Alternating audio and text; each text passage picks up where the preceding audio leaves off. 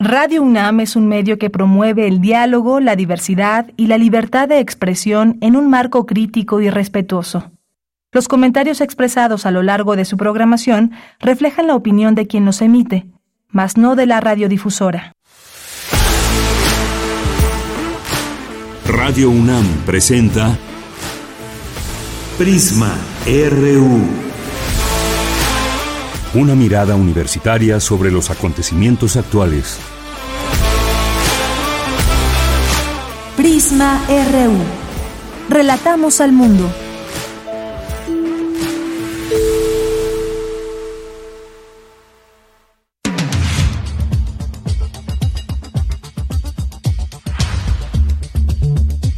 Buenas tardes, muchas gracias por acompañar este espacio en este fin de semana, ya iniciando el fin de semana. Muchas gracias por su atención, por estar aquí con todo este equipo dispuesto a informarle en esta tarde de viernes 17 de febrero del año 2023. Hoy vamos a platicar, si ustedes tienen problemas del sueño, esta entrevista les va a eh, interesar. Vamos a platicar con el doctor Rafael Santana Miranda, quien es responsable de la Clínica de Trastornos del Sueño de la Facultad de Medicina. Y además vamos a tocar esta triple celebración. Son 25 años de la Clínica de Trastornos del Sueño, el Día Mundial del Sueño y la inauguración del Diplomado de Actualización Profesional en Trastornos del Dormir. ¿Por qué es importante dormir bien y cuántas horas? Y de pronto quizás no notamos, nos estamos desvelando mucho o quizás alguna vez nada más que nos vamos por ahí de fiesta, pero si lo hacemos de manera continua, ¿qué pasa en nuestro cerebro? ¿Qué pasa en nuestra salud? Todo esto vamos a platicar con el doctor Rafael Santana.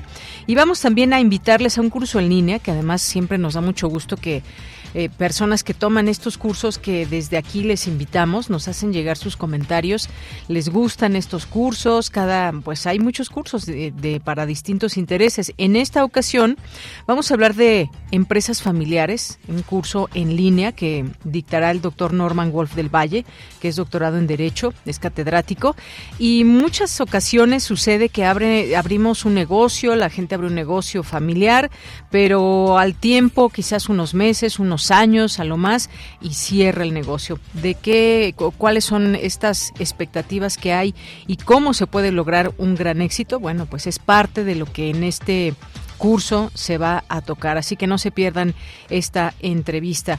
Y vamos a tener hoy también una conversación con Junuen Torres, quien es comunera de Cherán, eh, allá en Michoacán, e integrante de Servicios y Asesoría para la Paz de Serapaz. Nos va a hablar de los acuerdos de San Andrés Larrainzar a 27 años de distancia, no se la pierdan. Vamos a tener también Corriente Alterna hoy aquí en Prisma RU eh, vamos a platicar con Carlos Acuña, que es uno de los mentores de esta unidad de investigaciones periodísticas. Sonido Cincelejo, el derecho de bailar la cumbia. Ya verán de qué se trata. Acompáñenos.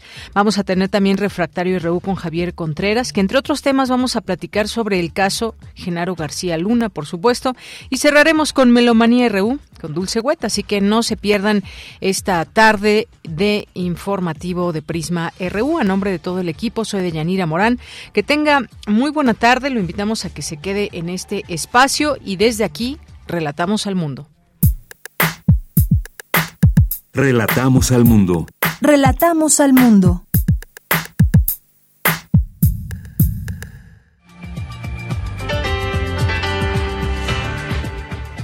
Y en la información universitaria, en resumen, hoy celebramos el Día del Inventor Mexicano. En el país, la Universidad Nacional es la institución educativa que mayor número de invenciones patenta.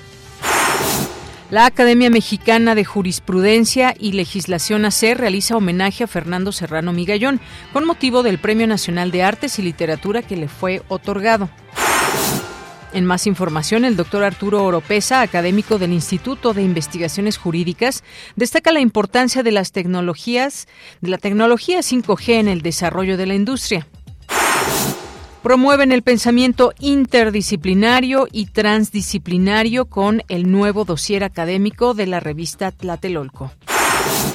En información nacional, la Junta de Coordinación Política de la Cámara de Diputados tomó protesta a los siete integrantes que conforman el Comité Técnico de Evaluación que acompañará los trabajos de elección de cuatro consejeros del Instituto Nacional Electoral.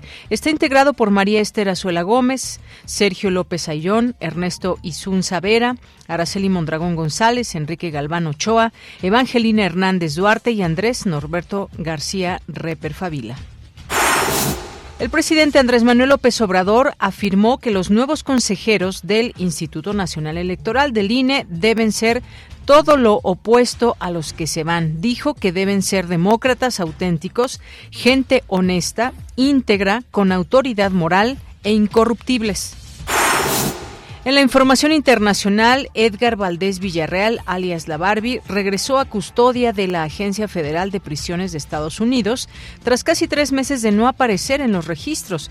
Cumple una condena de 49 años por narcotráfico. Los principales aeropuertos de Alemania, entre ellos los de Frankfurt y Múnich, suspendieron sus vuelos por la huelga de sus trabajadores, que reclaman incrementos salariales. El paro afectó a más de 300.000 pasajeros y obligó a las aerolíneas a cancelar más de 2.300 vuelos. Hoy en la UNAM, ¿qué hacer? ¿Qué escuchar? ¿Y a dónde ir? Radio UNAM está de estreno con Foro Sonodoc 2022, serie compilada por el Foro de Documental Sonoro en Español, fundado por un grupo de profesionales de la radio para producir, difundir y capacitar en torno a este innovador género radiofónico, quienes consideran que el documental sonoro es una herramienta clave para contar historias, repensar las historiografías oficiales y construir el archivo de la historia presente. Cada año el Foro Sonodoc convoca a un concurso en el que participan realizadores de Iberoamérica. En esta serie se ofrecen las mejores piezas documentales de 2022. El programa de hoy viernes 17 de febrero se titula Historias de vida de los españoles Chusé Hernández y José Mari López Alcoitia. El Colegio Andrés Manjón, en el barrio de Delicias de Zaragoza, en Aragón, España, educa a más de 200 alumnos de 25 nacionalidades. Este documental recupera la travesía de estos pequeños desde sus países de origen hasta Europa, el contraste entre su antigua vida y la actual, así como la complejidad en sus procesos de aprendizaje. La serie Foro Sonodoc 2022 se transmite todos los viernes en punto de las 17 horas por el 96.1 de FM. Como parte del programa Intersecciones, la Sala Julián Carrillo de Radio UNAM te invita al concierto de Perro Lu, quien presentará su más reciente trabajo discográfico titulado Instinto. El cantante profundamente influenciado por el hip hop de los noventas es poseedor de un sonido fresco, letras imaginativas y un nivel técnico muy completo. Tras haberse presentado en escenarios de todo tipo, haber participado en múltiples colaboraciones con artistas nacionales e internacionales, a finales del año 2022 lanzó su álbum debut en solitario titulado Instinto, con el sencillo Entre el Humo, y se prepara para llevar su música a los escenarios de la Ciudad de México durante el año 2023. Asista al concierto de Perro Lu y la presentación de su disco Instinto, que se llevará a cabo hoy, en punto de las 21 horas, en la sala Julián Carrillo de Radio UNAM. O sigue la transmisión en vivo a través del 96.1 de FM. Recuerda que para ingresar a nuestras instalaciones es indispensable el uso de cubrebocas.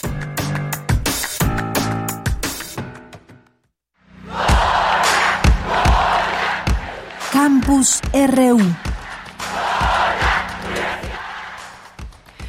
Una de la tarde con 13 minutos entramos al campus universitario en este día, viernes 17 de febrero. Me enlazo con mi compañera Virginia Sánchez. La Academia Mexicana de Jurisprudencia y Legislación AC realiza homenaje a Fernando Serrano Migallón. ¿Qué tal, Vicky? Muy buenas tardes. Adelante con tu reporte. Gracias, ella. Muy buenas tardes a ti, el auditorio de Prisma RU. Con motivo del Premio Nacional de Artes y Literatura 2022 que le fue otorgado al abogado Fernando Serrano Migallón en el área de Historia, Ciencias Sociales y Filosofía, y este premio fue pues, por su contribución al campo del derecho, su labor docente y sus aportaciones al enriquecimiento de la investigación jurídica e histórica de México, así por el impulso y desarrollo de las instituciones en las que ha colaborado y por la difusión de las ciencias sociales y humanidades, la Academia Mexicana de Jurisprudencia y Legislación AC le realizó un homenaje a quien también fuera director de la Facultad de Derecho. En su turno, el biólogo y exdirector de la UNAM, José Sarucán, se refirió a la experiencia del trato cotidiano con Serrano Miguelón, sobre todo a partir de cuando fue abogado general mientras él era rector, y detalló que entre la gama de sus intereses culturales se encuentra, dijo, la gastronomía, donde también destaca. Escuchemos lo que dijo al respecto. Él tiene en su haber esta gama amplia de intereses artísticos, culturales. Entre los culturales yo metería el gastronómico, porque finalmente la gastronomía es una expresión de la cultura. Por cierto, la única expresión de la cultura que la hacemos parte de nuestro cuerpo. Ni la música, ni, ni la pintura, ni la escultura la absorbemos y la hacemos parte de nuestro cuerpo. La comida sí. Y él ha sido realmente un mago en ese sentido, un gourmet, un gourmand, un gran conocedor de la cocina de muchos países y un factor, es decir, un hacedor de comida inigualable, que además tiene el, el don de compartir con sus amigos, no solamente en la mesa, sino en la cocina, invitándolos a ver cómo está haciendo los platos. Por su parte, Malena Mijares, coordinadora de difusión cultural de la Facultad de Arquitectura de la UNAM, destacó la gran vocación de Serrano Migallón por la amistad. Escuchemos. Porque el doctor Serrano está lleno de amigos. Es un hombre con una gran vocación por la amistad. Un hombre que sabe cultivar sus cariños, habitar los espacios amistosos y estar ahí para todos sus quereres. Es alguien que no da las cosas fácilmente por sentadas, sino que las procura y sabe con discreción hacerse presente. De ello seguramente pueden dar testimonio quienes hoy nos acompañan y muchos más. Estoy cierta de que cada uno de ustedes es dueño de una historia personal con él que atesora, como hago yo sin duda con la parte que me toca. En este homenaje también participaron Francisco Javier Gaxiola, Eduardo Matos Moctezuma y Lorenzo Córdoba, y por supuesto el homenajeado Fernando Serrano Migallón. De ella, este es el reporte. Vicky, muchas gracias y buenas tardes. Buenas tardes. Vamos ahora con Dulce García. Analiza el doctor Arturo Oropesa, académico del Instituto de Investigaciones Jurídicas, la importancia de la tecnología 5G en el desarrollo de la industria. Cuéntanos, Dulce, buenas tardes. Así es, Deyanira. Muy buenas tardes a ti al auditorio. Deyanira, en el contexto de la revolución digital en la que estamos inmersos, la tecnología 5G ofrece un número de posibilidades relacionadas con la realidad virtual aumentada, el Internet de las Cosas, las ciudades inteligentes y demás innovaciones. Sin embargo, dicha tecnología tan avanzada también representa importantes retos respecto de la brecha digital. Es por ello que el Instituto de Investigaciones Jurídicas de la UNAM llevó a cabo la presentación del libro hacia una nación digital, la importancia de la sostenibilidad y la tecnología 5G en el desarrollo industrial, en donde el doctor Arturo Oropesa, coordinador de la obra, dijo que el tema del libro se encuentra ya en todos los países y se espera que pronto se encuentre también en la agenda de México. Vamos a escuchar por qué sería importante esto. El, el tema no es menor, es precisamente tratar de dar una visión de la importancia hoy de la sinergia que existe entre lo que es el desarrollo industrial y la tecnología 5G, un tema que, eh, resulta a primera luz un poco esotérico en la medida en que hay una desviación del conocimiento en términos de que el 5G viene de una familia de la tecnología de la comunicación celular y el, mainstream del pensamiento lo sigue ubicando esa tecnología en la parte de la comunicación. Y es parte ¿no? de esas confusiones que esta nueva etapa nos presenta en la medida que es un punto central también para el desarrollo industrial. Y bueno, Deyanira, el doctor añadió que hoy la tecnología 5G, más que una nueva forma de comunicación más rápida y de mayor alcance, significa un arma muy poderosa. Escuchemos nuevamente sus palabras.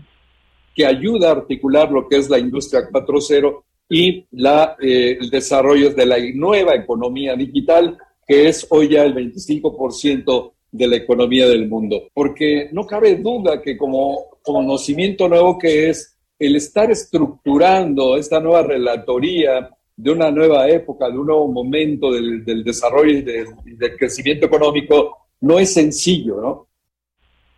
Deyanira, por otra parte, dijo que para entender lo que es la transformación digital, Hay que partir de conocimientos geopolíticos, geoeconómicos y geotecnológicos para poder involucrarlos y comprometerlos con el conocimiento jurídico. Esta es la información. Bien, pues muchas gracias por esta eh, información, Dulce. Buenas tardes. Gracias a ti, muy buenas tardes. Bien, nos vamos ahora a la siguiente información con Luis Fernando Jarillo. Hace unos días el PAN propuso una ley para prohibir tratamientos y cirugías de cambio de sexo a menores de edad, aun cuando en México ni siquiera existen este tipo de cirugías. Cuéntanos, Luis Fernando, muy buenas tardes. Muy buenas tardes, Dayanira, a ti y a todo el auditorio de Prisma RU. Así es, el pasado 9 de febrero, la diputada América Rangel del Partido Acción Nacional de la Ciudad de México presentó y está promoviendo una propuesta legislativa para prohibir tratamientos y cirugías de cambio de género en menores de edad. Activistas y personas defensoras de los derechos humanos afirmaron que esta iniciativa se basa en desinformación y busca provocar estigma y miedo acerca de las vivencias trans. América Rangel presupone que estos procedimientos suceden en la actualidad cuando ni en la Ciudad de México ni en ningún lugar del país existen tales cirugías o tratamientos. Service. ¿A qué nos referimos, Deyanira, cuando hablamos de infancias trans y de su reconocimiento? Bueno, pues la Suprema Corte de Justicia y organismos internacionales, como la Corte Interamericana de los Derechos Humanos, reconocen que las personas trans son conscientes de su género, el cual es distinto a su sexo asignado al nacer desde tempranas edades. La Suprema Corte eh, de Justicia invalidó en 2022 el límite mínimo de los, de los 18 años de edad para el cambio de género en documentos de identidad, ya que eh, la Corte determinó que es contrario a los derechos humanos. Como respuesta a esta iniciativa, la diputada de Morena, Salma Luébano, en conferencia de prensa realizó un pronunciamiento eh, de la mano de activistas LGBT en el que condenó esta propuesta por aumentar el clima de violencia hacia la diversidad sexual. Escuchemos sus palabras presentó una iniciativa que criminaliza nuestras infancias y adolescencias trans, que criminaliza a sus familias usando argumentos de mala fe, arraigados en estigmas sin ningún sustento jurídico. Pone en riesgo a nuestras infancias, condenándolas a una vida de depresión y poniéndolas en riesgo de suicidio en un tiempo en el que son más vulnerables. Nuestras infancias tienen acompañamientos y es precisamente así como se evita que se pongan en riesgo y se les apoya para que puedan entender de mejor mejor manera quiénes son y que no deben sentirse avergonzadas por ello. Por su parte, Máximo Carrasco de la Comisión de Diversidad de la Cámara de Diputados responsabilizó a la diputada panista de la violencia que puedan provocar sus discursos. Le digo a esta diputada que yo fui un niño orgullosamente trans. Soy adulto y ya, gracias a la vida, pude realizar mi transición y estoy súper seguro del hombre trans que soy. Es muy importante no malinformar y sobre todo respetar a, a las infancias trans porque nos ha costado mucho trabajo que ellos puedan tener sus derechos que hoy en día poco a poco se han logrado Tal vez ella no tenga el conocimiento de las estadísticas de cuántos crímenes de odio hay por malinformar a la gente. La hago responsable de lo que siga pasando a nuestra comunidad si ella sigue malinformando. En México, por ejemplo, el primer censo del INEGI a población LGBT, hecho en 2021, reveló que un 60% de las personas trans descubrieron que lo eran en la primera infancia, es decir, a los 7 años o antes. Contrario a lo que se cree, ni el activismo LGBT ni los padres de niños o niñas trans buscan modificar o someter a cirugías a estas infancias, sino darles un acompañamiento y el respeto a la transición social y legal de la identidad de género. De acuerdo al Registro Civil de la Ciudad de México, en 2021, a día de hoy, se han atendido a más de 100 solicitudes de adolescentes para hacer el cambio de su género. El año pasado hubo 67 de estos reconocimientos, de los cuales el 44% de los solicitantes tenían entre los 12 y los 15 años, mientras que un 35% tenían 17 años. Ahora, Deyanira, estas propuestas de ley no son exclusivas de México, sino son discursos traídos de otros países como España, Reino Unido o los Estados Unidos. De acuerdo a un mapeo de la Unión Estadounidense por las Libertades Civiles, en ese país actualmente existen más de 300 proyectos de leyes locales para criminalizar a las personas LGBT, su acceso a la salud y la enseñanza sobre diversidad sexual en escuelas. Este es mi reporte de Yanira. Bien, Luis Fernando, pues muchas gracias. Es un tema muy muy importante, pero sobre todo entender el tema, comprenderlo más allá de lo que pueda suceder en otros países y traerlo aquí. Imagínate pues esta propuesta que se hace desde el PAN para prohibir esos tratamientos y cirugías cuando ni siquiera se llevan a cabo en nuestro país. Claro, y que sobre todo pues estigmatizan y generan un pánico de un problema que ni siquiera existe. Exacto. Muchas gracias, Luis Fernando. Hasta luego, Dilla. Muy buenas tardes. Continuamos. Prisma RU. Relatamos al mundo. Bien, continuamos y les decía que íbamos a, vamos a platicar, ya está en la línea telefónica el doctor Rafael Santana Miranda, quien es responsable de la Clínica de Trastornos del Sueño de la Facultad de Medicina de la UNAM. Doctor, ¿cómo está? Buenas tardes.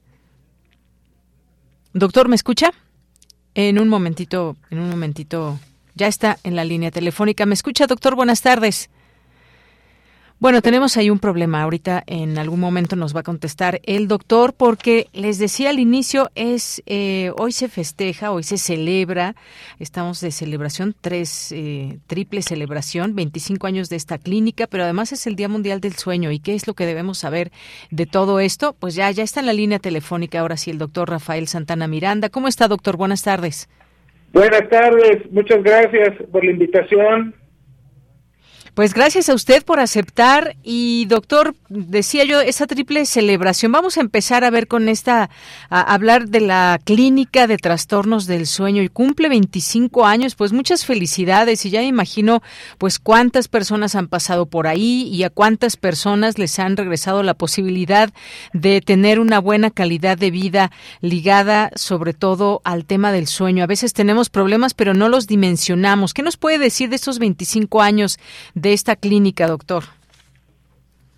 Bueno, pues muchas cosas. Es una, pues fue un visionario el doctor, este, el doctor René Drucker Colín, este, de implementar algo que seguramente él observó en otras latitudes y el inicio de otras, por supuesto, otras clínicas que se empezaban a desarrollar también en el país, pero tener una clínica universitaria, una clínica de trastornos del sueño universitaria, pues eh, lo que nos ayuda pues es a formar recursos, nos apoya a la docencia, a la investigación de esta rama nueva de la de la medicina y por supuesto beneficiar a la, a la sociedad pues con asistencia.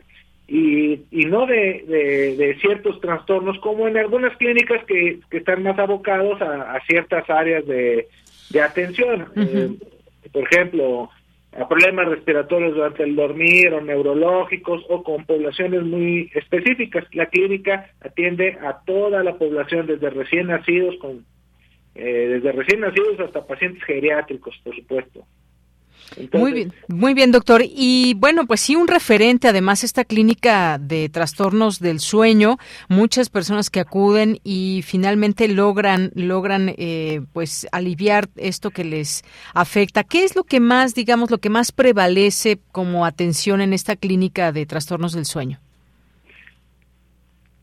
Bueno, existen, digamos que la de dos grupos muy importantes. Aquellos pacientes que sufren de insomnio, por una parte, digamos que es una cara de la moneda, y la otra quienes sufren somnolencia excesiva.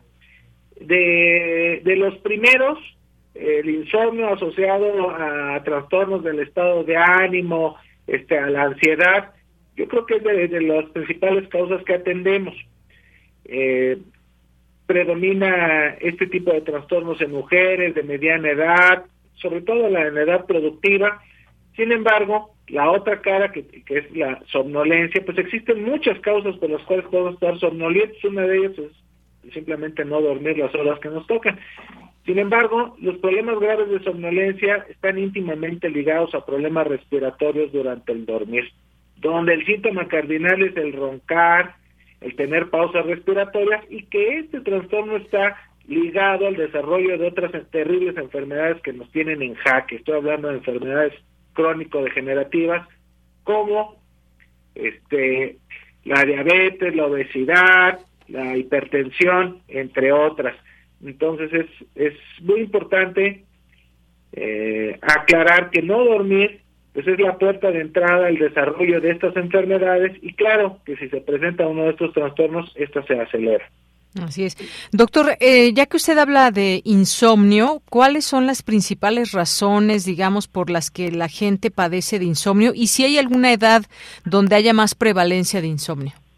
Fíjate que la pregunta es muy buena en el sentido de que en muchas ocasiones preguntas, ¿qué es lo que llega a la clínica de trastornos del sueño? Pues no llega el principal problema. El principal problema es eh, lo que conocemos como síndrome de sueño insuficiente, si no dormimos las horas que nos toca porque de acuerdo a nuestra cultura, a la vida occidental, a los malos hábitos que estamos tomando por nuestro estilo de vida que mencionaba, no estamos durmiendo la cantidad que nos toca, pero no solo los adultos, sino también los jóvenes y peor aún, los niños.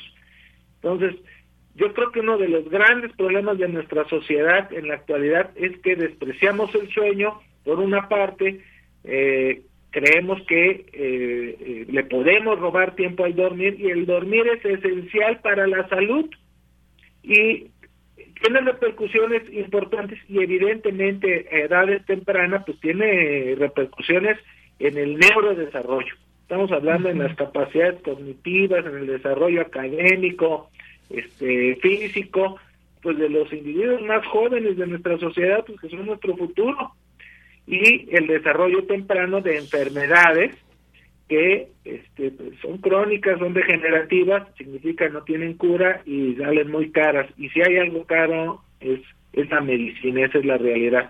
Entonces, quisiéramos este, tener impacto, pero se sale de, de, de, lo que es la clínica o las clínicas de trastornos del sueño.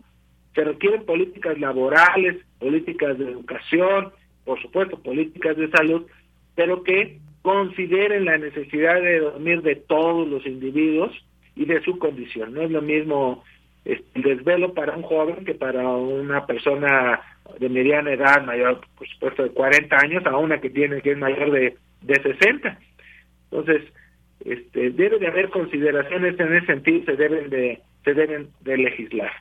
Así es. Y bueno, pues, eh, ¿qué pasó con la pandemia, doctor? No sé si ahí en la clínica del sueño ahora han llegado más casos o qué pasó cuando, pues, también se estaba en una tensión permanente y de pronto, pues, sabemos que cuando traemos presiones y demás, el sueño, pues, no suele ser eh, un sueño reparador, nos estamos despertando, simplemente tenemos insomnio. ¿Cómo podemos ligar los trastornos del sueño y la pandemia? Fíjate que yo los he dividido en, en tres periodos. Uno este, en el periodo, eh, en la prepandemia, o sea, no había sufrido de, de, la infección. Y el grado del confinamiento, este, pues todo el ambiente, la falta de, socialización, todo eso trajo problemas terribles de, de insomnio asociado a trastornos del estado de ánimo. Se asoció a la ansiedad, a crisis de ansiedad, por supuesto. Después este, pues, padecer de, de, COVID, ¿no? Dividiría en esa etapa, pues trajo estragos a muchas personas. Por supuesto, nadie puede, si no puedes respirar, pues es difícil este mantener este el sueño. Y el post-COVID, lo que hemos notado en el, en el periodo post-COVID es que aquellos individuos que padecieron de, tenían un problema, por ejemplo, respiratorio, y era un problema, pensamos en el síndrome de apnea obstructiva del sueño, de intensidad leve, pues eso se incrementaron, o sea, la sintomatología se incrementó, porque el COVID pues no fue un no fue una gripe. el, el COVID es un problema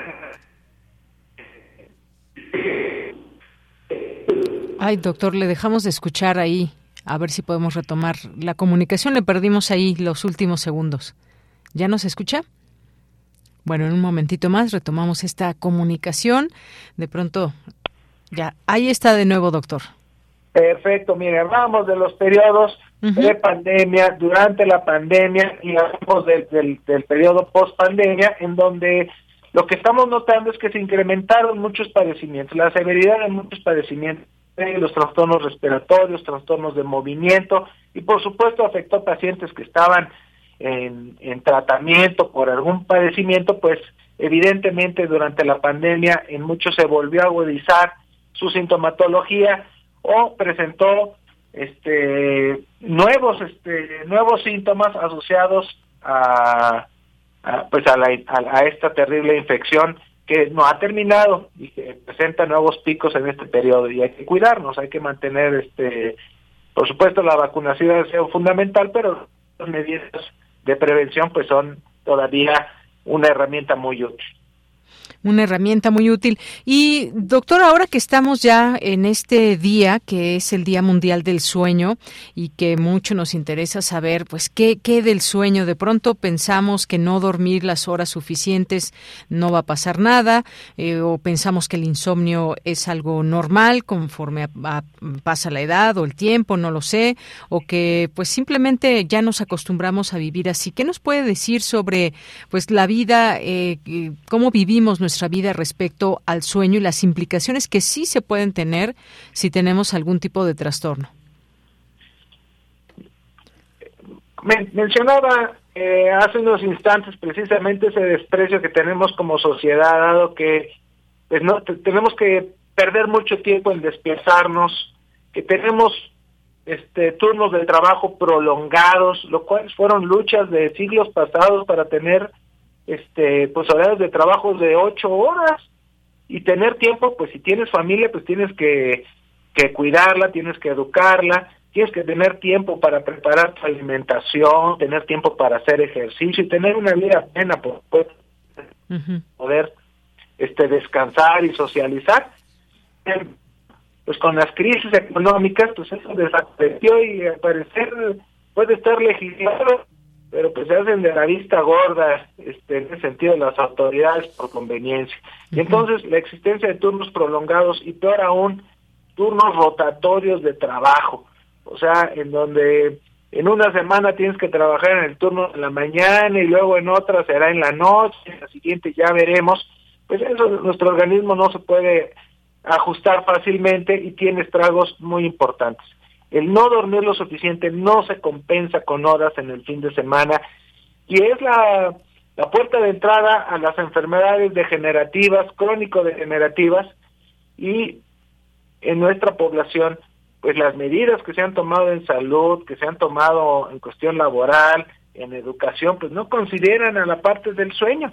Entonces, este, si ya se reconoció el día de hoy que el cambio del horario de verano era perjudicial, este para la salud y no tenía ningún beneficio económico, pues habrá que ahora que legislar con respecto a estos horarios prolongados, a estos turnos este, rotatorios y realmente tener un impacto en la salud de la población porque las medidas que tenemos hasta el día de hoy pues no han disminuido el número de obesos, el número de diabéticos o de hipertensos, siguen siendo enfermedades este mortales, tanto las cardiovasculares, ¿verdad? Y este los accidentes que se han hecho se han incrementado los accidentes que están asociados a, problemas en el dormir, es decir, a la somnolencia. Si bien los accidentes tienden a disminuir en el mundo, no así los accidentes que están ligados precisamente a, la, a la somnolencia y pues son cuestiones que deben de ser este deben de ser manejados en todo en, las políticas de salud. Así es. Bueno, pues fíjese hasta dónde ya llegamos. El sueño tiene que ver también con algunas enfermedades y las pueden, digamos, eh, agravar si no se duerme bien. Algo que usted mencionaba, el ejercicio y el dormir. De pronto nos preguntaremos qué tiene que ver hacer ejercicio con dormir bien. Me gustaría que nos explique y también la alimentación. De pronto cuando decimos es que cena mucho una persona antes de dormir y eso pues no le genera problemas para dormir. ¿Qué tanto esto tiene que ver ejercicio y alimentación.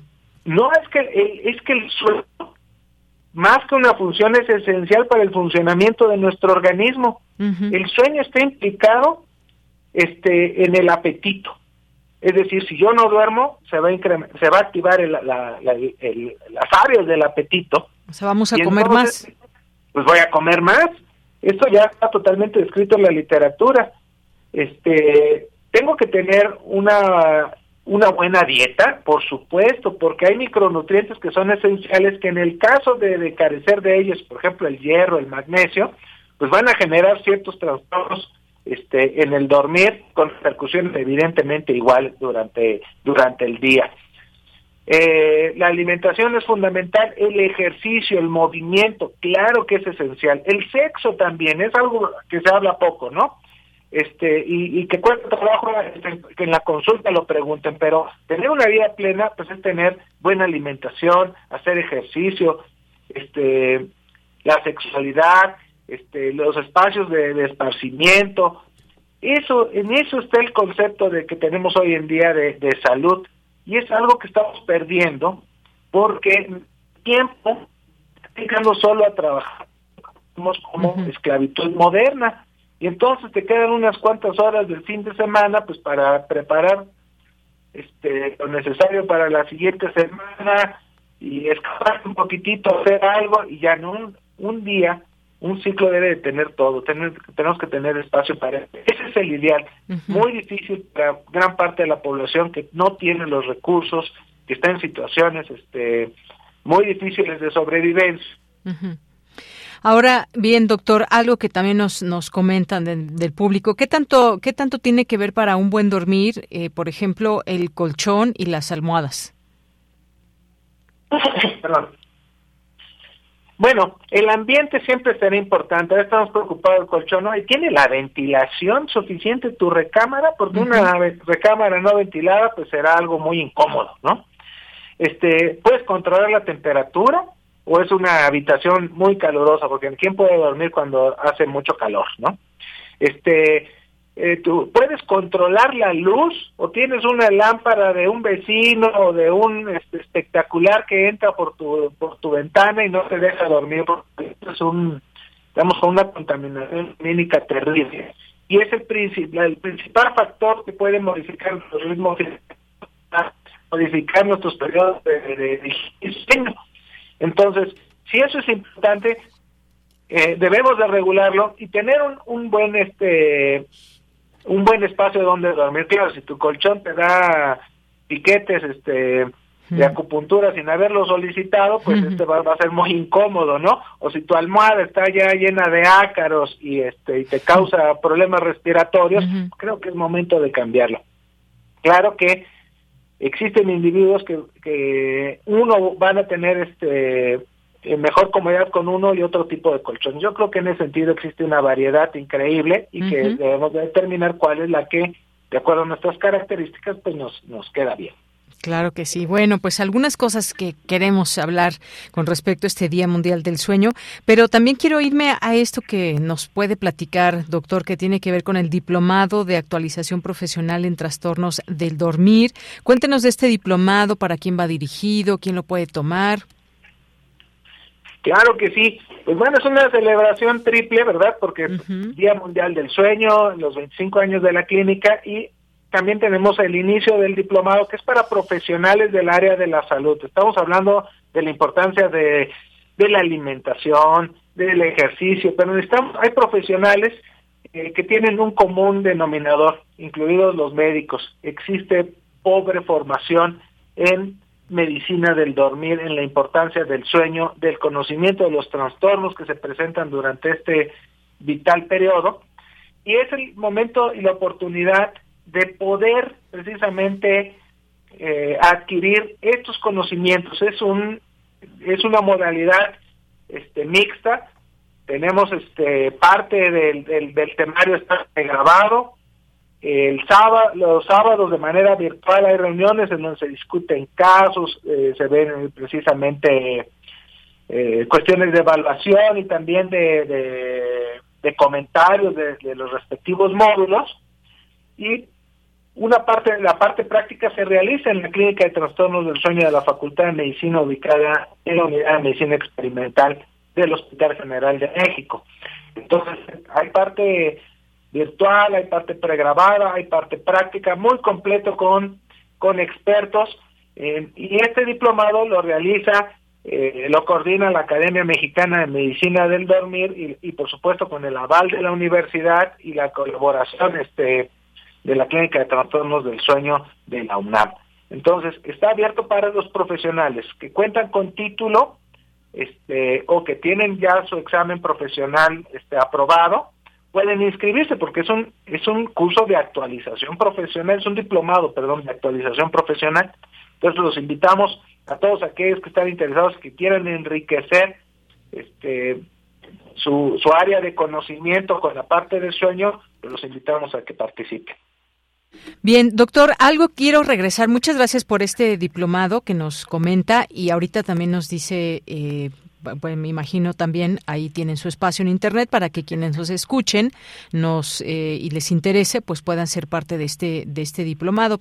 Ahorita en lo que nos los dice también quiero preguntarle por aquí nos decían qué pasa con los celulares y la televisión justo antes de dormir que estamos ahí pegados al celular viendo la televisión o ambos porque ahora ahora muchas personas están viendo la televisión un programa una serie una película pero al tiempo están viendo también el celular esto qué tan perjudicial es eh, hacerlo justo antes de intentar dormir? Miren, yo creo que el medio público número uno, altamente adictivo, porque por una parte nuestro cerebro se desarrolló que ante la presencia de, luz y los avances electrónicos emanan luz azul, y esa luz le dice a nuestro cerebro buenos días, o sea, nos mantiene despiertos. Y la otra es que pues el, el teléfono dejó de ser solo teléfono, o sea, y ahí está y ahí están los videojuegos, y ahí están las importantes. Doctor, ahí lo estamos perdiendo otra vez. A ver, nos decía de que puede ser adictivo, que nos mantiene despiertos, alertas. Sí, por una parte, y por otra parte, pues tiene el contenido que nos interesa a cada uno de nosotros. O sea, este, el que quiere, si quiere bueno, trabajando. Entonces, va a robar su mayor cantidad de horas de dormir. Muy bien. Y no hay forma de reponerlo.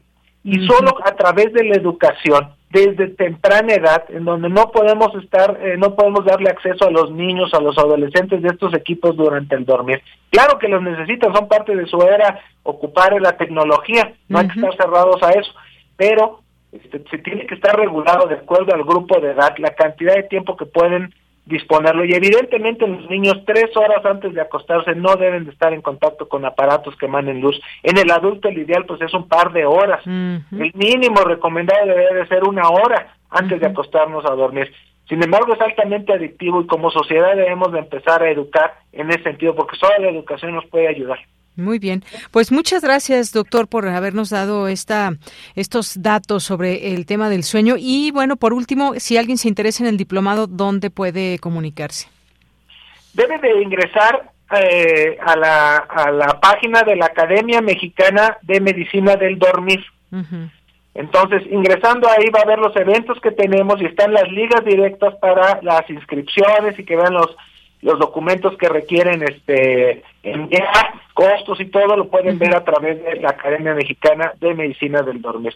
Es un diplomado avalado por la, Universidad Nacional y, y empieza el 17 de marzo y termina en junio. Muy bien.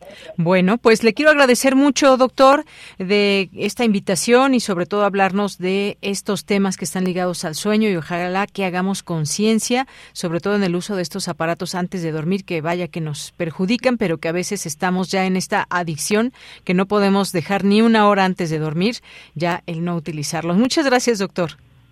Los agradecimos somos nosotros por permitirnos hacer esta actividad de divulgación que es esencial como eje de la universidad. Muchas gracias. A usted, hasta luego. Muchas gracias al doctor Rafael Santana Miranda, responsable de la Clínica de Trastornos del Sueño de la Facultad de Medicina. Continuamos. Queremos escuchar tu voz.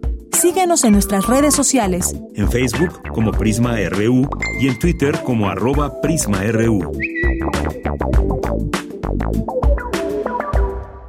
Una de la tarde con 46 minutos. Vamos a hablar ahora de otro tema. Les decía al inicio sobre este curso en línea de eh, pues las empresas familiares. Y es que la importancia de este curso radica en que las empresas tienen un ciclo de nacer, crecer y morir. Alrededor de 30%, les doy este dato, alrededor de 30% de las empresas en el país van a cerrar de acuerdo con datos del INEGI. Así que, pues vamos a ver de qué se trata y cómo nos puede ayudar si están pensando o tienen una empresa, una empresa familiar. Ya está en la línea telefónica el doctor Norman Wolf del Valle, quien tiene un doctorado en Derecho y es también catedrático de nuestra Casa de Estudios. Doctor, buenas tardes.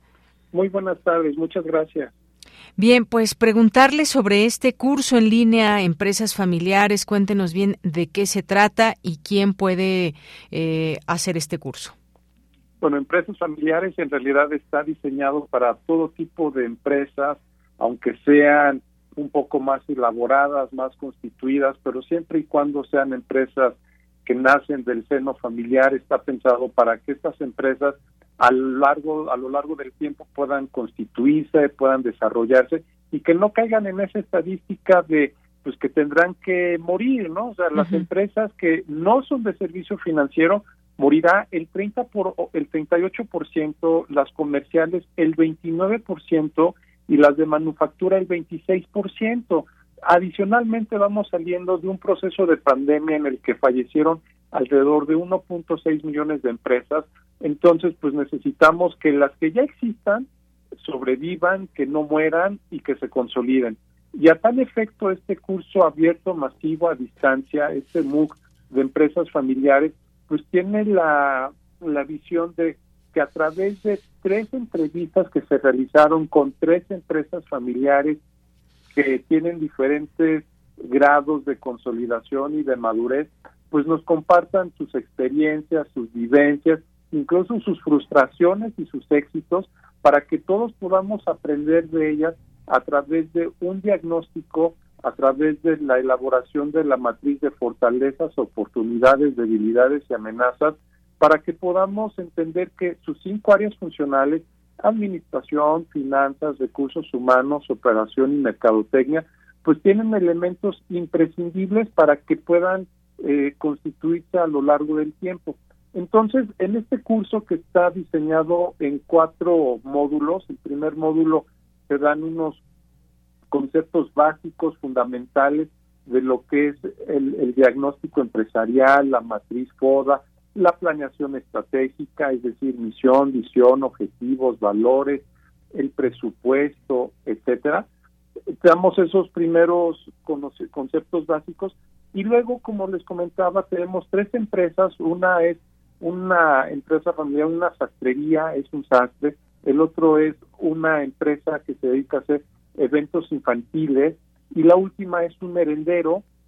tienen tres diferentes grados de consolidación las empresas y podemos analizar cómo es que la administración de estas empresas está en qué grado de madurez, cuáles son los problemas que tienen en el servicio, en la prestación del servicio, si tienen un plan de mercadotecnia, si no lo hacen, cómo ofrecen sus servicios, cómo son sus finanzas, qué elementos utilizan para la toma de decisiones.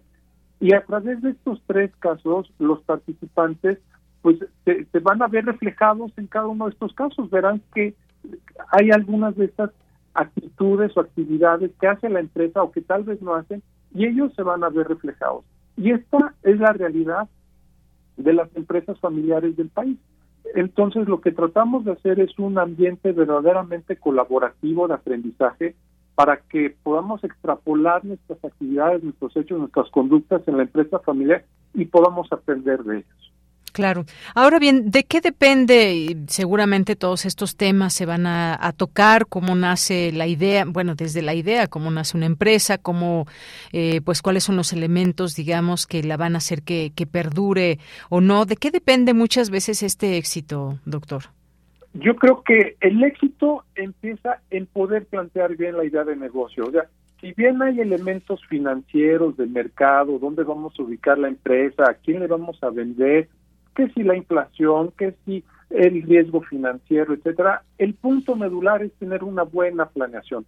Todo basa en que tengamos nuestra idea de negocio bien definida, claramente identificada, que sepamos qué queremos ofrecer al mercado, si es un bien, si es un producto, cuál es nuestro esquema de negocio, a quiénes está dirigido y si podemos identificar eso claramente desde el día uno, quisiéramos asegurar que la empresa pues va a tener una mejor vida, porque lamentablemente muchas empresas familiares pues arrancan en, en una base empírica, en una base de prueba y error, a base de pues a mi compadre le funcionó, debe funcionarme a mí.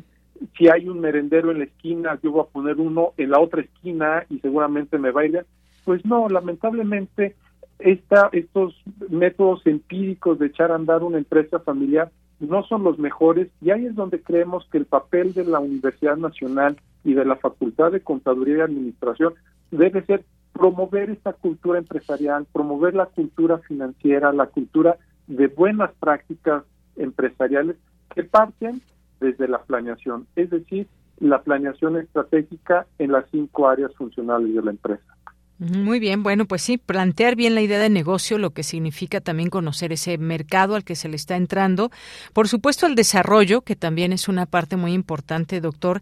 Cómo, el cómo mantenerse, porque muchas veces, pues sabemos que la competencia siempre también es un elemento importante a tomar en cuenta y sobre todo también irse adaptando conforme pasa el tiempo, pues hay nuevas necesidades, las cosas van cambiando, el mercado va cambiando, cómo irse adaptando. Me imagino también esto es parte de este, este curso y que son elementos básicos a la, a la hora de no solamente de plantear bien la idea de negocio, sino ver un poco hacia el futuro, ¿no? Así es, definitivamente. En uno de los casos en particular se toca a, profundidad este tema porque, pues, durante el periodo de pandemia, ¿qué tuvimos que hacer para poder sobrevivir? Entonces tuvimos que aprender a reestructurarnos y si una empresa tenía muy claro y muy definido su estilo de negocio, cuál era el servicio que prestaba. Llega la pandemia y como no es actividad eh, eh, preponderante, pues tuvo que cerrar sus puertas. Y entonces tenemos que reinventarnos para poder sobrevivir.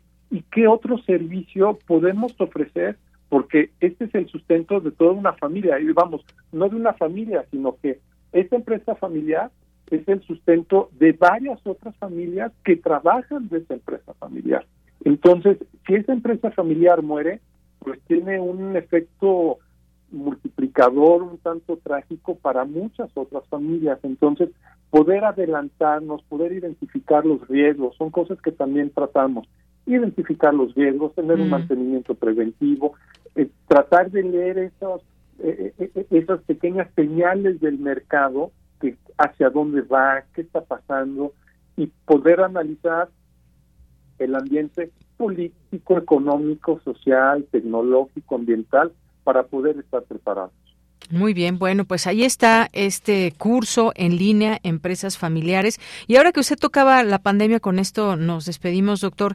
Pues me imagino que también quizás se pueda tocar esto, este tema, qué pasa en una eventualidad con estas características, que bueno, esperemos que no pase pronto alguna, pero eso que usted mencionaba de, de plantearse una nueva inventiva, de adaptarse a los nuevos tiempos, pero me imagino que también se, se tocará por ahí estos temas que de pronto están fuera de la idea y del radar de quien está llevando a cabo un negocio. Claro, es, indispensable poder, si no medir los riesgos, por lo menos identificarlos, saber que la empresa está sujeta a todo tipo de riesgos, riesgos operacionales, riesgos crediticios, riesgos de mercado, riesgos operativos. Muchas veces esos riesgos los ocasionamos nosotros mismos. Hay otros riesgos que son externos. Entonces, a través de este análisis de la matriz FODA, fortalezas, oportunidades, debilidades y amenazas, es donde podemos analizar esos riesgos que de forma externa o interna amenazan a nuestra empresa. Muy bien, pues doctor, solamente déjenos ahora la posibilidad donde podemos encontrar este curso en línea, cómo se puede inscribir las personas que nos están escuchando.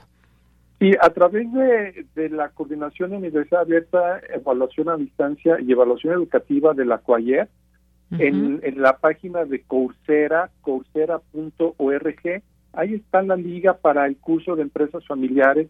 Es un curso masivo, abierto, gratuito y a distancia. O sea, tanto la comunidad universitaria como el público en general pueden acceder al curso. La, la inscripción está abierta, hoy empieza el curso y después de cuatro semanas se abre nuevamente, siempre está en línea y la ventaja es que es gratuito y es abierto para todo todo mundo.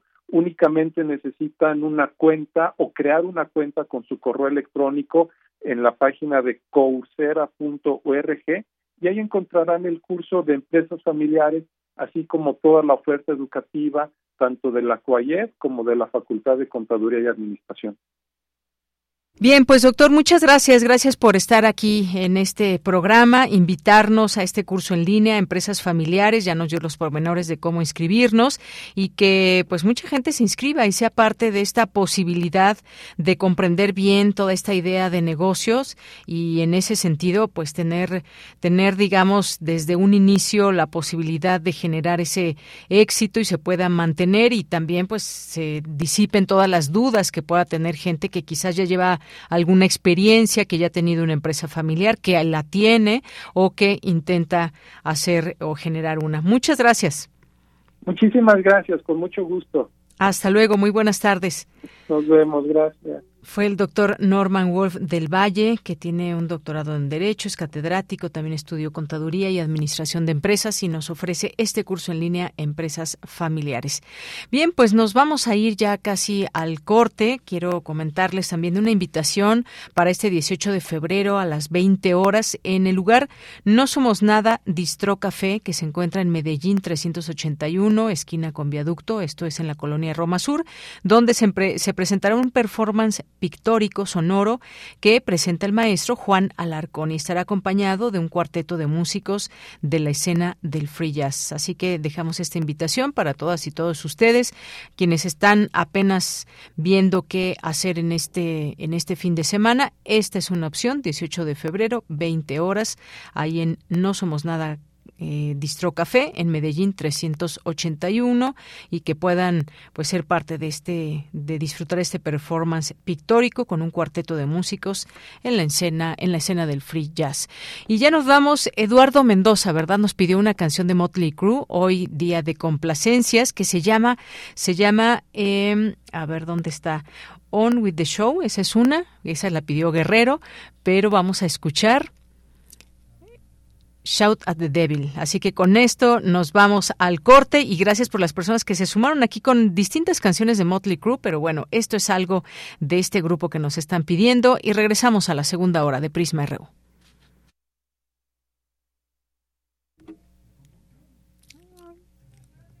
Y adelante, nos vamos ahorita ya. En cualquier momento empieza a sonar Motley Crue con algo que nos piden aquí del público. Ahí está.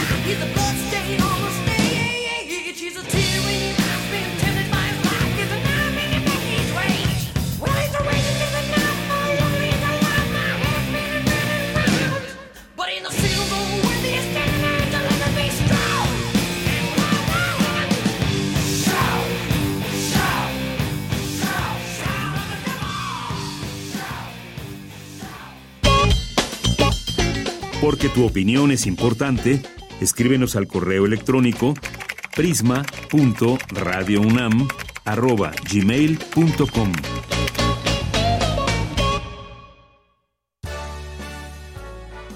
Norman Mailer, la, generación, del, nuevo, periodismo. 100 años de su nacimiento. Una noche en una reunión de italianos, Frank Costello uno de los gángsters más importantes de esa época, estaba sentado en compañía de una rubia y guapa acompañante. También estaban los boxeadores Rocky Marciano, Tony Canzoneri y dos toneladas, Tony Calento. De repente, Frank le pide a cada uno de los boxeadores bailar con su chica. Al final de los bailes, Rocky Marciano le comenta, Ahora le toca a usted, señor Costello. Pero Costello niega con la cabeza y dice, los tipos duros no bailan. Norman Mailer, 96.1 FM, Radio UNAM, Experiencia Sonora. ¿Por qué es valioso actualizar tu INE cuando te cambiaste de domicilio? Porque con ello puedo tomar decisiones para mi colonia. Para estar vigente a la hora de votar. Porque ahora yo vivo aquí y pertenezco ahora a este lugar. Porque podemos formar parte de las elecciones en nuestra colonia. Si te cambiaste de casa, avísale al INE y sé parte de quienes toman las decisiones en tu nueva comunidad. Haz tu cita en INETEL 804 33 2000 o en INE.mx. INE. La piedra y el yemo activo afectan tu cerebro, te matan las neuronas y son muy adictivos. Yo sé lo que te digo, pues he sido testigo. Piensa más en tu gente, tu vida y tus amigos. Escucha lo que te digo, pues es verdad. El negocio de la droga es algo que termina mal. Escucha bien, hermano, porque esto te hace daño. El negocio de la droga es algo que termina mal. Esto siempre acaba mal, carnal. Esto siempre acaba mal. Si necesitas ayuda, llama a la línea de la vida 800-911-2000.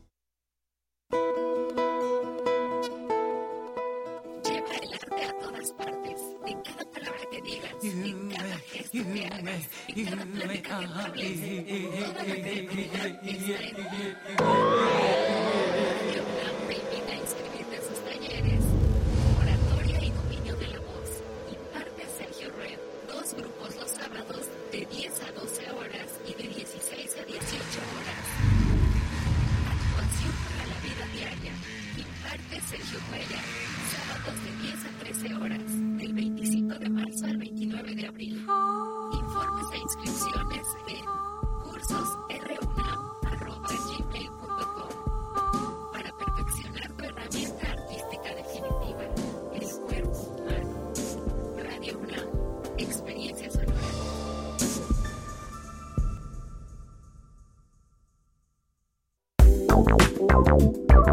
Queremos escuchar tu voz.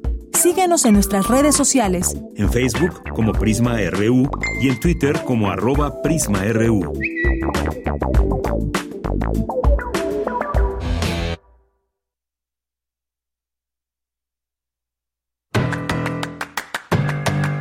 Mañana en la UNAM, ¿qué hacer? ¿Qué escuchar? ¿Y a dónde ir?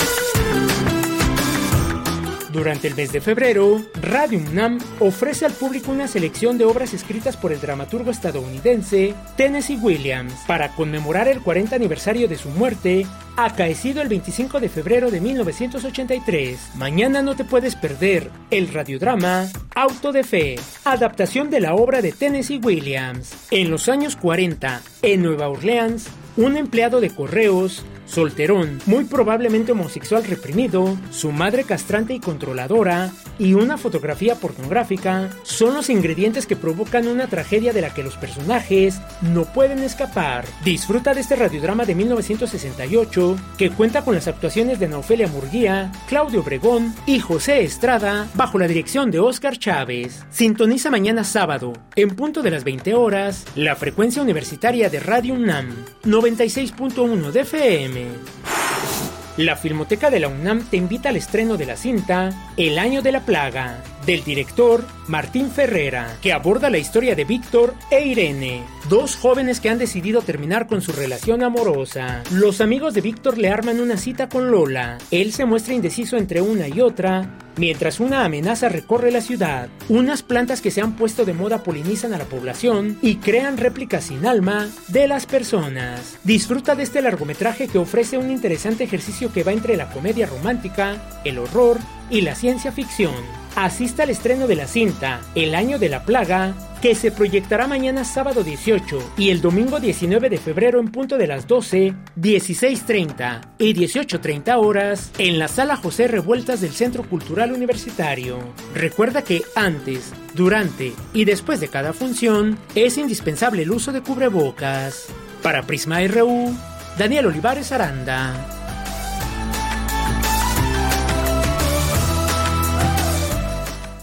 Bien, pues muchas gracias por continuar aquí en Prisma RU en el 96.1 de FM, en nuestra página de internet www.radio.unam.mx. Son las 2 de la tarde con 6 minutos. Gracias a las personas que se comunican con nosotros, que nos mandan alguna petición, duda, pregunta, fotografía, de todo. Nos, nos mantienen aquí también con todos estos envíos. Eduardo Mendoza, pues ya escuchaste ahí la, la canción de la complacencia. Y bueno, le gustó al público. Guerrero Lix también por aquí nos, nos, eh, nos hace saberlo. César Soto, refrancito, muy buena tarde. Interesante charla con un tema de la mayor relevancia, pero que se ve en las esferas políticas como algo casi de burla, como me acuerdo del el bocho, el changarro foxiano, creyendo que todo era vender tamales. Suena bien este tema del curso. Lo que platicábamos, empresas familiares y un curso que tiene pues toda la modalidad ahí profesional para que conozcan más de este tema. Abelina Correa, muchos saludos. También le mandamos saludos a Eduardo Mendoza. Muchas gracias. También aquí a Mario Navarrete. Eh, gracias también. Aquí nos escribe Ricardo del Bosque, Jorge Morán Guzmán nos dice acerca del libro La transformación digital para el bienestar social. Se ha notificado la pérdida de 80 millones de empleos por la implementación de la inteligencia artificial. Muchas gracias. ¿Quién más nos escribe por aquí? Están nuestras amigas y amigos del Cuayed UNAM. Muchos saludos. Mr. Shazan también, que nos pregunta por la participación disponible en podcast. Sí, tenemos aquí, vamos subiendo todos los días los podcasts del programa. Si se perdieron alguna entrevista, alguna, alguna información en particular, como esta nota eh, de eh, Luis Fernando Jarillo, justamente sobre el tema de las infancias y adolescencias trans, pues sí, ya muy pronto lo pueden escuchar, ya sea hoy o el próximo lunes que subamos nuestro podcast y ahí lo puedes escuchar, Mr. Shazan. Muchas gracias. David Castillo Pérez también, muchos saludos. Nos dice que él podría donar un poco de sueño. Bueno, pues muchas gracias y a algunos nos falta recuperar un poco de sueño. Gracias. Eh, Rosario Durán también mm, nos dice que ya nos va a escuchar en un momento porque va a entrar al banco. Muchos saludos. Buen fin de semana, Rosario. Eh, Wofi, también muchos saludos. Santiago Luis, Enrico, Luis Enrique Castillo Pérez. Jorge nos dice, y ya que es viernes de complacencias, apoyo la, la petición de Motley Crue. Muchas gracias. Eh, Guerrero también. Aquí varias canciones que nos pidieron ya de este grupo. Eh, así que, pues bueno, ahí ya escuchamos una de estas canciones. Y pues gracias a quienes nos siguen escuchando en nuestras plataformas, en las plataformas también para escucharnos en radio. Rebeca Vega, eh, también Existencia David Castillo Pérez, muchas gracias. Y bueno, pues aquí les seguimos leyendo en Twitter y Facebook. Twitter arroba Prisma RU y Facebook como Prisma RU. Continuamos. Prisma RU. Relatamos al mundo.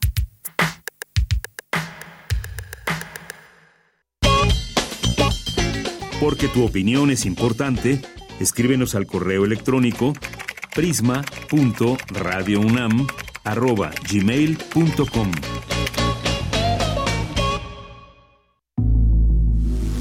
Corriente Alterna. Unidad de Investigaciones Periodísticas un espacio de la Coordinación de Difusión Cultural de la UNAM.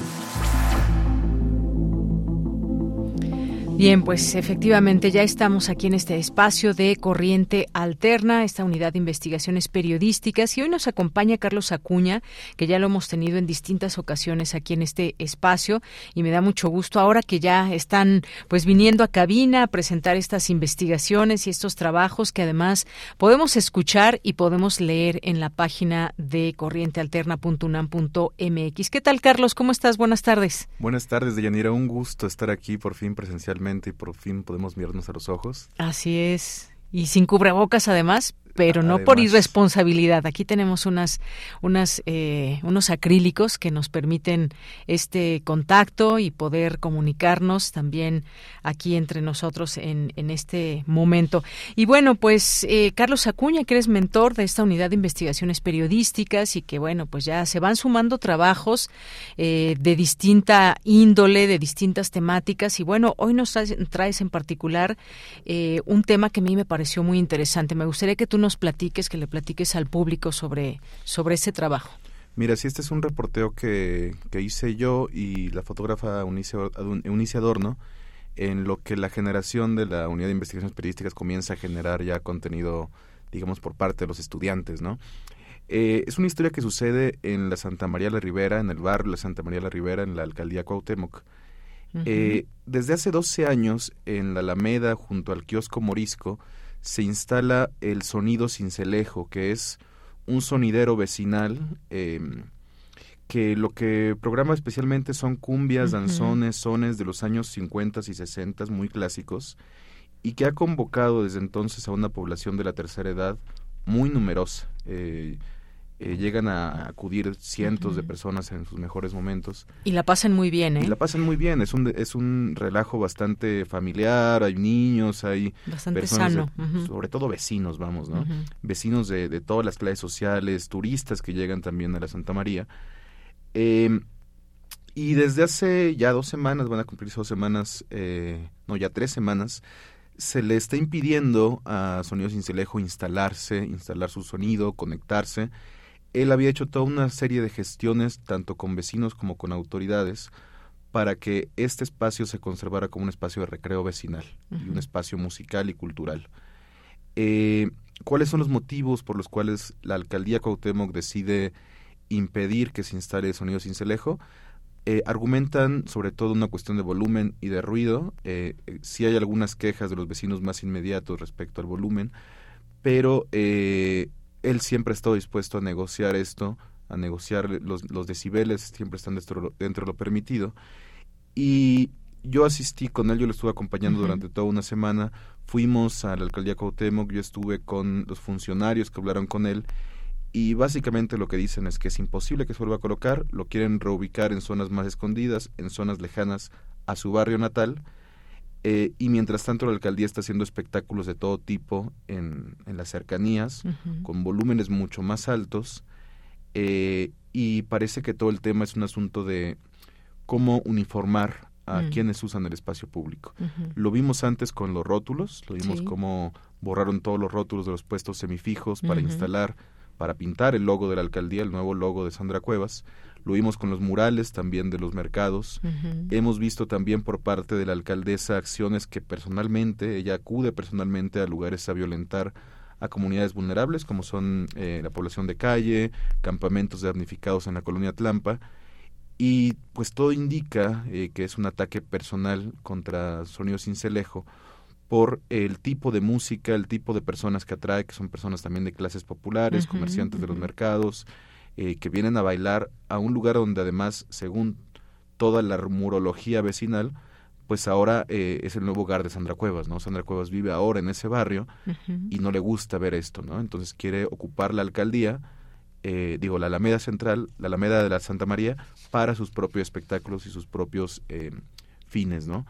Em, lo que hacen las autoridades es no solamente eliminar eh, este, este pues digamos, espacio de recreo eh, vecinal y popular, sino también ignorar toda la historia que hay detrás de Sonido Cincelejo, porque Sonido Cincelejo no es nada más un sonidero, es un vecino que tiene una historia eh, en la colonia y que el estar instalado allí tiene cierto tipo de razones, ¿no? Y gestiones no solamente con las autoridades, sino con los mismos vecinos y la comunidad inmediata, ¿no? Claro. Em, entonces, eh, es un reporteo que a mí me tomó una semana desde que comenzó a, suceder el conflicto y estuve acompañando a Joel García, que es el, dueño del sonido que se instala allí, durante pues, varios, todo tipo de gestiones, paseos por el barrio, me contó su historia y bueno, un poco de eso va la cápsula que van a escuchar. Oye, pues vamos a escucharla y regreso contigo para, para cerrar la sección. Adelante. Primero en Michoacán, después en Veracruz o en la Sierra Sinaloense. Joel García dice que arriesgó su vida más de una vez. Y a veces todavía recuerda la adrenalina del combate vivo, las tres o cuatro horas de fuego, las órdenes y los insultos de sus superiores, la guerra contra el narcotráfico en todo su escándalo. Yo pensaba en ese momento en mi madre, ya no como soldado, yo por convicción y por decisión, yo metí mi baja ya como retiro y créeme que antes de darme de baja yo fui con un psicólogo. El mismo ejército te mete un psicólogo. Fíjate, me acuerdo sus palabras del señor capitán primero. Me dijo, busca una actividad. Corriente alterna. Han quedado lejos ya los días en que usaba una boina y el uniforme de camuflaje del segundo batallón de fusileros paracaidistas. Hoy, domingo 12 de febrero, viste una guayabera blanca y adorna su cabeza con un sombrero vuelteado de colores chillones, del tipo colombiano. Pero su semblante no es tan bonachón y sonriente como otros días. Hoy Joel está enojado y se dirige a bloquear en protesta el flujo vehicular de la calle Salvador Díaz Mirón. Lo acompañan hombres de 60 años con zapatos pachucos, señoras con vestidos de lentejuelas y jóvenes parejas que pasean a sus mascotas pero que, al verlo, decidieron unírsele. En estos rumbos, a Joel se le conoce como Sonido Cincelejo. Desde hace 12 años se instala en la alameda de su barrio natal, la Santa María la Ribera, y cada domingo durante seis horas, en varias bocinas y altoparlantes, hace sonar su amplia colección de discos tropicales, canciones de la Sonora Matancera, de los gaiteros de San Jacinto, de Andrés Landeros hacen bailar sobre todo a personas de la tercera edad y a los vecinos de su barrio.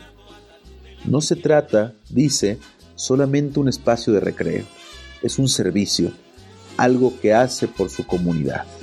Y es necesario escuchar a los vecinos para entender la historia completa. La violación fue la gota que derramó el vaso. Fue una niña de la 2 que violaron en Alameda. ¿De la prepa 2? no, de la secundaria 2. Ocurrió en 2009. Una niña de la secundaria número 2 fue violada cuando regresaba a su casa después del turno vespertino. Lo recuerda ahora Jorge Vaca, escultor y vecino de la colonia. Hace muchos años violaron a esta chica, tal, tal, tal. bueno, ¿cuál chica? Una niña. La violaron, entonces la gente dijimos, ya, ya estuvo, cabrón. Ya estuvo. Y entonces literalmente la gente nos tuvimos que organizar a salir a patrullar, a acompañar a la gente que venía de las secundarias en la tarde, a hacer rutas para que los chicos pudieran caminar seguros con sus mamás. Joel García participó en aquellos días de patrullaje. Vecinos y colectivos del barrio buscaban la forma de disminuir los índices delictivos. Hacer un baile cada domingo fue una estrategia para disminuir la violencia, para resignificar ese espacio. Por eso lo defienden tanto. Por eso desde entonces Sonidos Cincelejos se instala domingo a domingo justo en el espacio donde sucedió el crimen. Sin embargo, desde hace una semana, personal de la alcaldía Cuauhtémoc le ha cortado la luz eléctrica de la plaza para impedir que conecte sus viejos amplificadores de bulbos, su equipo de trompetas y altoparlantes de los años 50, sus reguladores de voltaje, su tocadiscos clásico.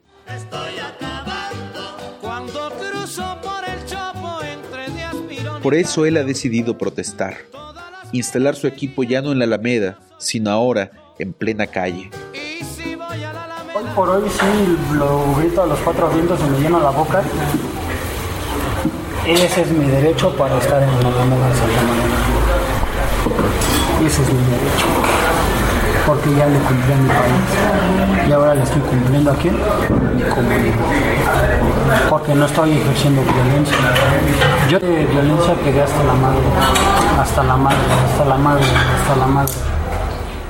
Pocas cosas pueden ser más encomiables que abandonar la guerra y las armas por la cumbia. Tal vez por eso, el domingo pasado, en protesta contra la alcaldía Cuauhtémoc, que ya ha atacado e intentado borrar otras expresiones de arte popular, cientos, cientos de vecinos y bailarines se hicieron presentes para apoyar a Sonido Cincelejo y demostraron por qué en la Santa María la Ribera se puede protestar bailando.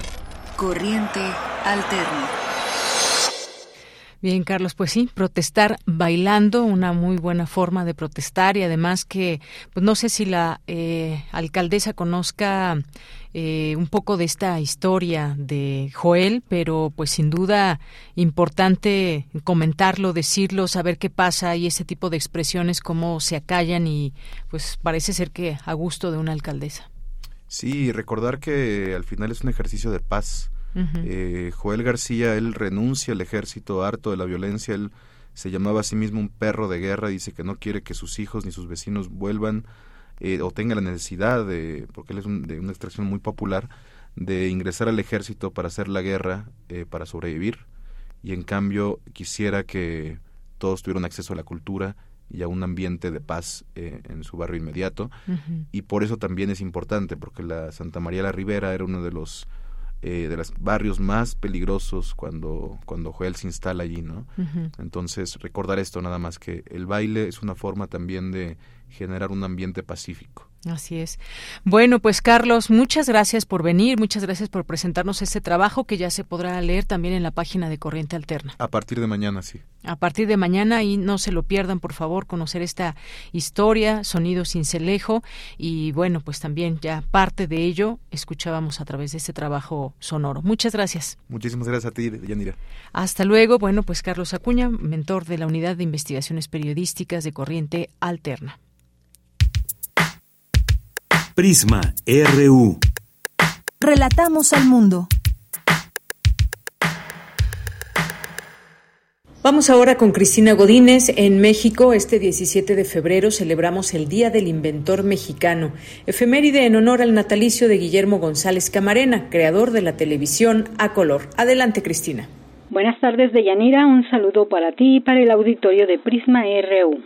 Las invenciones y su aplicación en innovaciones creadas por mexicanos que han cambiado la historia son numerosas. Por ejemplo, tenemos el caso de la píldora anticonceptiva de Luis Ernesto Miramontes Cárdenas, la tinta indeleble de Filiberto Vázquez Dávila o el sistema tricromático secuencial de campo, que es la tecnología para transmitir televisión en color que fue un invento de Guillermo González Camarena, a cuyo honor el día de hoy celebramos el Día del Inventor Mexicano para Salvador Morales Herrera, coordinador de propiedad intelectual de la Coordinación de Vinculación y Transferencia Tecnológica de la UNAM, los científicos y tecnólogos universitarios son parte importante de quienes contribuyen a generar conocimiento y valor para mejorar la calidad de vida de la sociedad.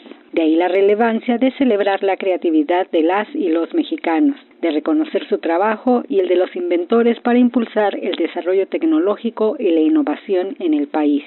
Cabe señalar que la UNAM es la institución educativa que mayor número de invenciones patenta, la que históricamente más solicitudes ingresa y a la que más se le otorgan en comparación con otras instituciones de educación superior. Salvador Morales comenta que de 1976 a 2022 la UNAM obtuvo más de 600 patentes.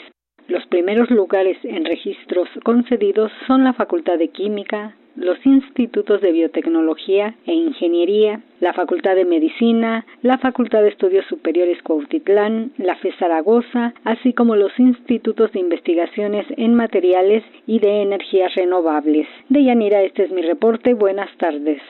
Muchas gracias, Cristina Godínez. Nos vamos ahora a la información internacional a través de Radio Francia. Relatamos al mundo. Relatamos al mundo.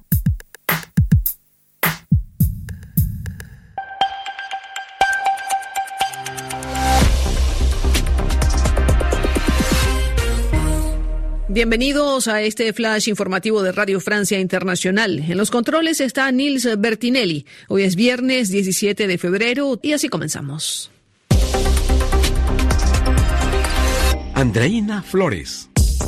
That is why we need to hurry up. We need the speed, speed of our agreements. El presidente ucraniano Vladimir Zelensky pide velocidad en el envío de armas ante la Conferencia de Seguridad de Múnich, Alemania, que reúne a 150 países para tratar asuntos de defensa internacional. Están presentes Emmanuel Macron, Kamala Harris y el jefe de la OTAN, entre otros. Necesitamos velocidad en las decisiones para limitar el potencial ruso. No hay alternativa a la velocidad porque la vida depende de ella dijo Zelensky.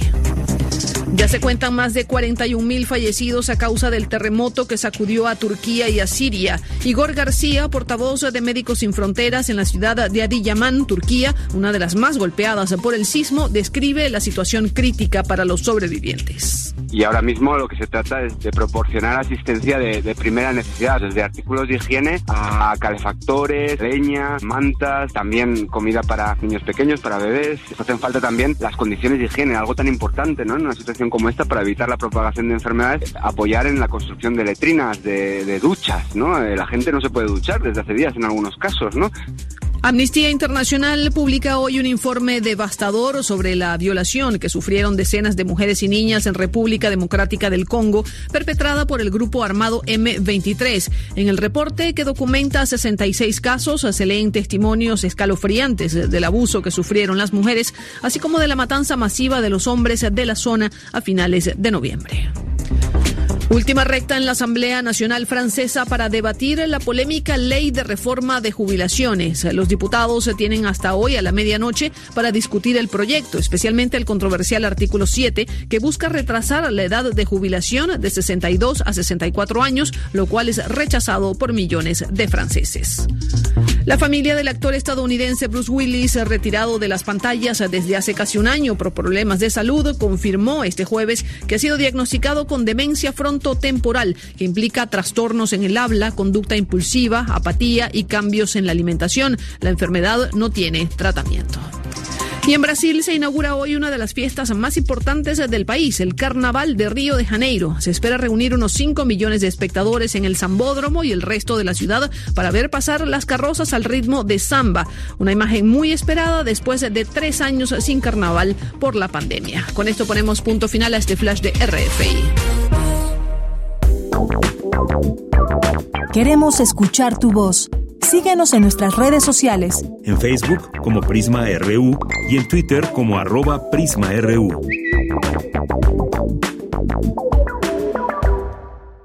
Me da mucho gusto recibir aquí en este espacio de Prisma RU de Radio UNAM a Yunuen Torres, quien es comunera de Cherán, Michoacán, e integrante de Servicios y Asesoría para la Paz de Serapaz. ¿Qué tal, Yunuen? Muy buenas tardes. Hola, muy buenas tardes. Gracias por este espacio. Gracias a ti. Bueno, vamos a hablar de un tema que nos parece muy importante, que tiene que ver con los acuerdos de San Andrés Larrainzar a 27 años que se llevaran a cabo pues estos propósitos y qué ha sucedido en todo este tiempo. Sabemos de violencia hacia pueblos indígenas y afroamericanos. Cuéntanos un poco en qué eh, de qué tratan estos acuerdos que se habrían signado hace 27 años y qué ha pasado en este tiempo. Claro, pues creo que para quienes somos integrantes de pueblos indígenas y también para un interés de la sociedad en general, eh, hacemos una reflexión profunda de todas estas deudas históricas que se han tenido para con los pueblos indígenas y enmarcarlo justo en este 27 aniversario de los acuerdos de San Andrés porque fue el primer eh, intento de visibilizar la presencia y el trabajo de las comunidades indígenas ante un acuerdo que se firma con el gobierno mexicano y del cual eh, poco se ha hecho caso a lo largo de estos años, en donde precisamente se aborda el derecho a la tierra de las comunidades, de los territorios que estamos habitando, decidir y proteger los recursos que están en nuestros territorios y que muchas veces estos se ven afectados tras la mirada de otros proyectos que no es de lo propio y que se decide pues bajo una idea capitalista en donde lo que importa es producir o generar riquezas cuando la lógica desde los pueblos y comunidades indígenas la defensa de los mismos, ¿no?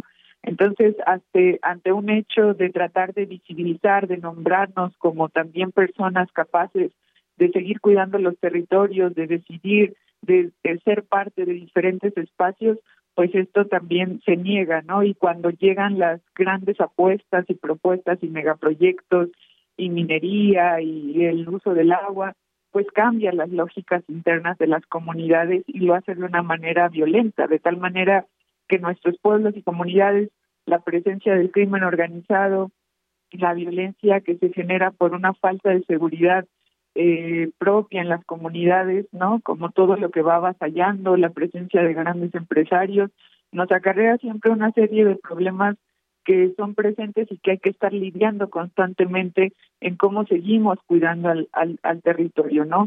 Ante también una modificación importante que nos pone a nosotros como pueblos indígenas, como eh, no como éramos reconocidos como sujetos de derechos y en donde nos tenemos que atener a que otros decidan por lo que pasa en nuestros territorios, ¿no? Entonces las demandas desafortunadamente a 27 años siguen siendo la misma, la capacidad de reconocer que los pueblos pueden seguir organizándose y gobernándose, que no se pelea con el Estado, porque lo que queremos es que México como nación reconozca lo que sus propias leyes están dictando y en donde se reconoce abiertamente esta diversidad de la que se compone México y que por supuesto nosotros somos parte, ¿no? Entonces, a, a estos años, el, también la apuesta desde los pueblos indígenas, si bien el SKLN ha sido eh, quien tiene como ese impacto y quien puso sobre la mesa que habría que discutir sobre los pueblos indígenas, pues ahora también cobra otros sentidos, como lo es la Alianza por la Libre Determinación y la Autonomía, ALDEA, donde trabajamos a través de regiones, contemplando más de 18 estados de la República Mexicana, en donde pues se aborda este encuentro entre pueblos, comunidades indígenas, que a la fecha somos más de 220 pueblos participando de muchos grupos étnicos del país y en donde el encontrarnos nos permite seguir eh, visibilizando lo que pasa en nuestros contextos, decidiendo qué es lo mejor y con la convicción de que el permitir el ejercicio de la libre determinación en sus diversas maneras es lo único que seguirá dando respuesta a la permanencia de los territorios y al respeto que merecemos como pueblos indígenas con una visión quizá un tanto diferente, ¿no? Con una idea bien centrada en somos habitantes de, de estas tierras y queremos proteger a nuestro territorio y no ser más bien quienes lo invaden, lo dañan, lo destruyen, sino todo lo contrario, como algunas lógicas van, ¿no? Entonces, actualmente estos 27 años seguimos en esa lucha y en esa permanencia de que las cosas y las realidades puedan cambiar y que de verdad ver hacia los pueblos indígenas es nuestra única posibilidad de asegurar la permanencia de nuestros territorios para las generaciones que están llegando y que son parte también del caminar de los pueblos indígenas. Entonces, recordamos esto como una manera de exigencia pública al Estado mexicano, a la sociedad, de que el tema indígena pendiente tiene que trabajarse, ¿no? Que no es posible que las promesas de eh, adecuar la ley para que las comunidades indígenas tengan reconocidos sus propios derechos, pues no ha sido posible, ¿no? Entonces, en este marco, hacemos ese recordatorio de esta deuda histórica con los pueblos indígenas y que es algo que tiene que ponerse en la agenda pública porque merecemos ser escuchados una deuda que se tiene con los pueblos indígenas. Eh, Yunuen, un poco haciendo este, este recuento, pues el día de ayer se cubrieron justamente un año más de estos acuerdos de San Andrés Larrainsar, en donde había un compromiso muy claro del Estado mexicano y que reconoció ante el EZLN, el Ejército Zapatista de Liberación Nacional, sobre ese tema de injusticia y discriminación histórica. Y bueno, pues se comprometió a entablar una relación igualitaria. Estos acuerdos fueron traicionados en eh, la contrarreforma constitucional de 2001, hay que recordar, y yo te pregunto cómo ha sido la comunicación o con este actual eh, gobierno de Andrés Manuel López Obrador. Con el actual gobierno hay un nulo diálogo. Entonces, ante la esperanza y la promesa de que esto se iba a abrir con también una apuesta pública de una propuesta, y eso es lo que nos hace entender que primero no hay una intención de este diálogo que se ha prometido con los pueblos y comunidades indígenas y que no hay esta apuesta de, del tema en agenda pública para discutirla, de tal manera que esta propuesta lleva en consejería parada sin por lo menos permitir que se vaya a discusiones a las cámaras, ¿no? Y que también esa es una preocupación constante, porque a estas alturas del sexenio actual eh, si dejamos que este año vuelva a pasar sin esa discusión, pues difícilmente lo será en los siguientes años, ¿no? Entonces, hay una fuerte preocupación porque el diálogo ni siquiera se está permitiendo, porque sentimos los canales más cerrados al todo el tema de violencia y afectaciones que están sufriendo los territorios que involucran a comunidades indígenas y que no es posible hablar eh, con este gobierno actual en el tema de que al menos se abra para la escucha. No ha sido muy difícil poder eh, llegar a esos canales que a fin de cuentas son quienes toman las decisiones de este país o quienes pueden mover algo para que la apuesta eh, del, del respeto al derecho a los pueblos indígenas pues se haga una realidad, ¿no? Y de tomarnos un poco en serio eh, esto de verdad esta presente administración del país pues nos ha quedado debiendo eso hasta la fecha. Bien, Yunuen, importante por lo pronto saber en qué estatus va todo esto, en que se informe a la gente sobre estos acuerdos de San Andrés Larrainsar y las necesidades que hay actualmente para entablar diálogo, para eh, hacer y darnos a conocer que no se han cumplido hasta la fecha. Muchas gracias, Yunuen Torres. Gracias por el espacio y pues el llamado público para que también nos ayuden como hacer esta exigencia posible y a no pedir otra cosa más que el respeto de los pueblos indígenas en cada territorio.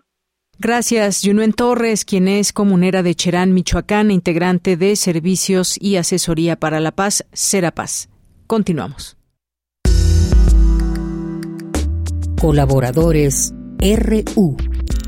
Análisis. Con Javier Contreras.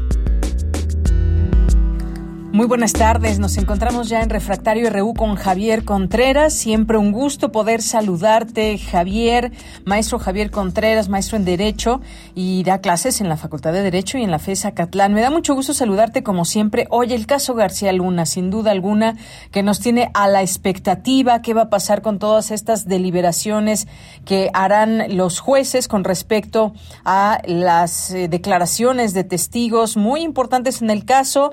¿Qué es lo que se puede avisorar? Si nos podemos asomar un poco a este caso, ¿qué te pareció también la, las declaraciones a favor de García Luna de su propia esposa, diciendo que pues prácticamente toda su riqueza fue con el sudor de su frente? Cuéntanos, ¿qué opinas de todo lo que hemos visto?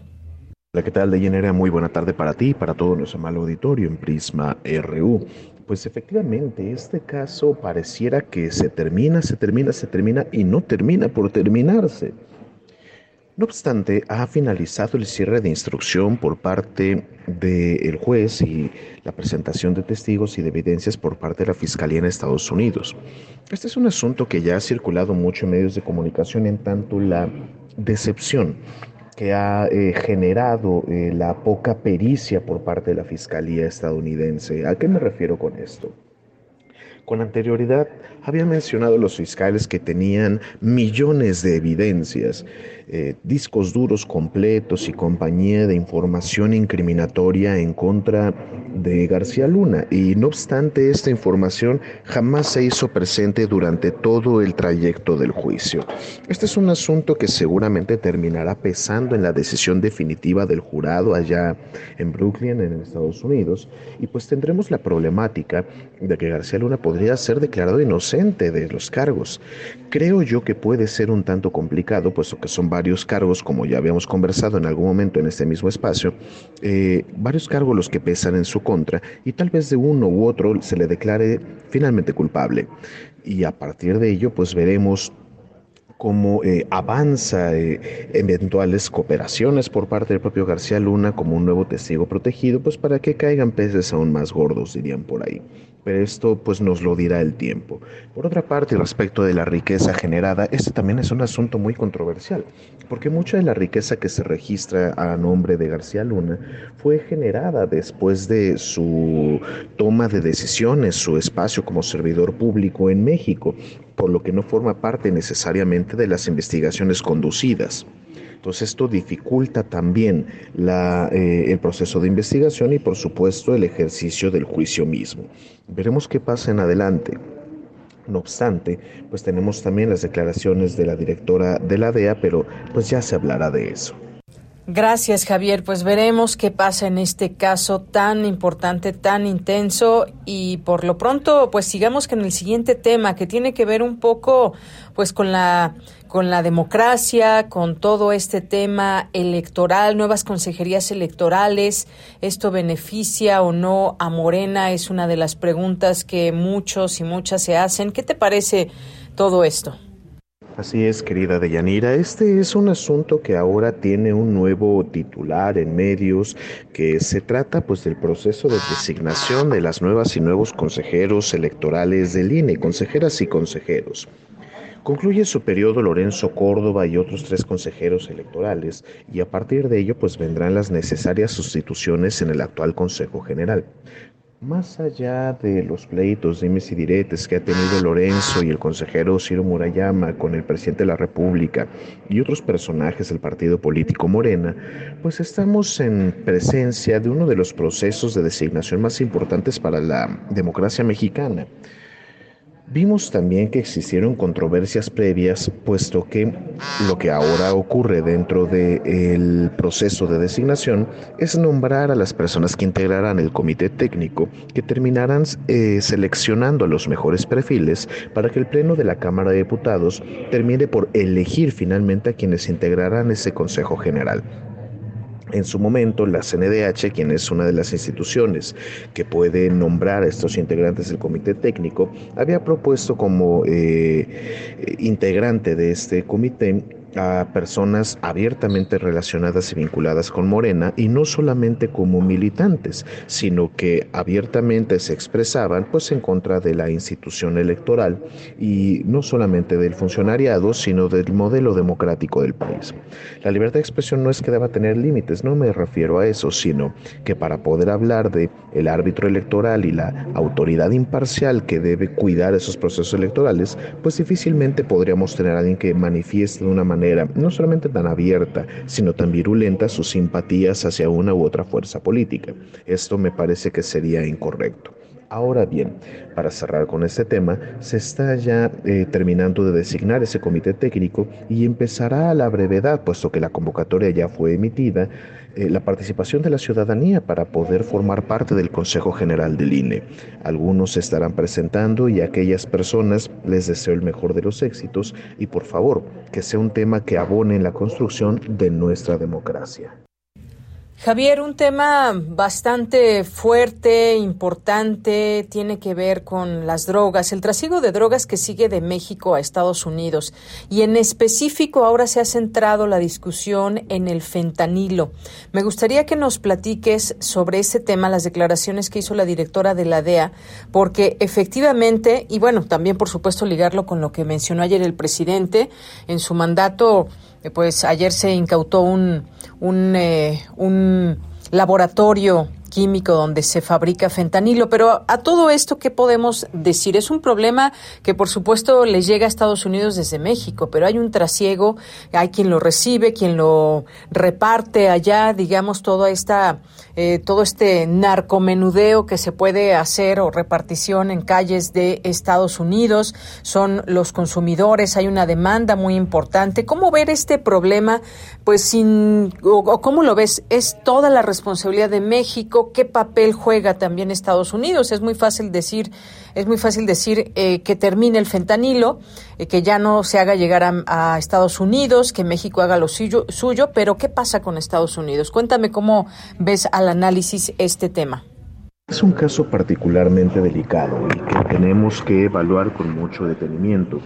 Las relaciones exteriores, particularmente eh, la relación México-Estados Unidos, siempre ha sido tirante y delicada que existe una amistad y un modelo de cooperación permanente por el solo hecho de que seamos vecinos no significa que esto sea siempre algo terso o que motive a la cooperación plena. Más allá de la historia injerencista de Estados Unidos en el continente, pues nos encontramos con este tipo de declaraciones, en este caso de la directora de la DEA, Anne Milgram, que en una comparecencia ante el Senado de aquel país mencionaba que México no ha tenido la suficiente apertura en términos de cooperación para evitar precisamente el soborno de policías, la debilidad institucional y otras varias manifestaciones de la fragilidad del Estado mexicano en tanto la lucha contra las drogas, en este caso el control del tráfico de fentanilo y el trasiego de droga en términos generales. Se trata de un asunto muy complicado porque no podemos nosotros tampoco responder de forma abierta para decir que la DEA está mintiendo. Y con esto me refiero no solamente a que efectivamente hay casos de colusión, de lo contrario esto no existiría como una problemática en el Estado mexicano, sino que se tiene que hacer un adecuado uso de la diplomacia para responder a estas declaraciones, que en principio no fueron hechas directamente hacia nosotros, sino que se trata de la respuesta de la directora de la DEA a el Senado de aquel país como parte de su respuesta en esta comparecencia. Ahora bien, al haber sido mencionado el presidente López Obrador tampoco se convierte necesariamente en una crisis de política exterior. Se trata también de una opinión institucional por parte de aquellas personas y eventualmente la Secretaría de Relaciones Exteriores podría emitir alguna comunicación para tratar de desmentir el tema, en tanto la falta o no de cooperación por parte del Estado mexicano. La parte difícil es que la DEA varias ocasiones no solamente ha sido acusada, sino que se ha demostrado que ha cooperado con cárteles de la droga para poder obtener información y que ha negociado directamente con ellos en territorio nacional. Este es un asunto súper delicado. Entonces, pues, más allá de pensar en las acusaciones de cooperación o no, pues tendríamos que ver el nivel de responsabilidad de la DEA en tanto sus operaciones en encubierto en territorio mexicano y en otros espacios con cárteles de la droga en el continente. Es un tema muy delicado que debe ser explorado con mayor detenimiento, no solamente con el fentanilo, sino de manera histórica. Javier, como siempre, un gusto poder escucharte, escuchar tus análisis aquí en este espacio. Los temas que durante la semana son noticia los traemos aquí con tu análisis. Muchas gracias y ya nos escuchamos la siguiente semana. Por lo pronto, va un abrazo. Muchísimas gracias, Deyanire, para todo nuestro amable auditorio en Prisma Reu. Cuídense mucho y que tengan un estupendo fin de semana.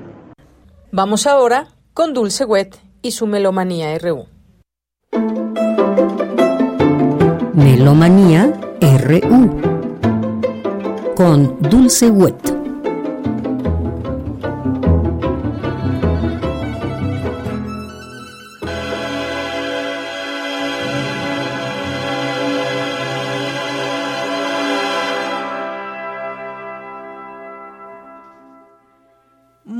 Buenas tardes, muy buen provecho, muy buen viaje. Héctor García y Dulce Wet les damos la más cordial bienvenida a Melomanía, hoy viernes 17 de febrero del 2023, que tendremos dos efemérides y tres invitaciones. Comenzamos con Jan Sibelius porque se cumplen 100 años de la Sinfonía número 6, estrenada el 19 de febrero de 1923.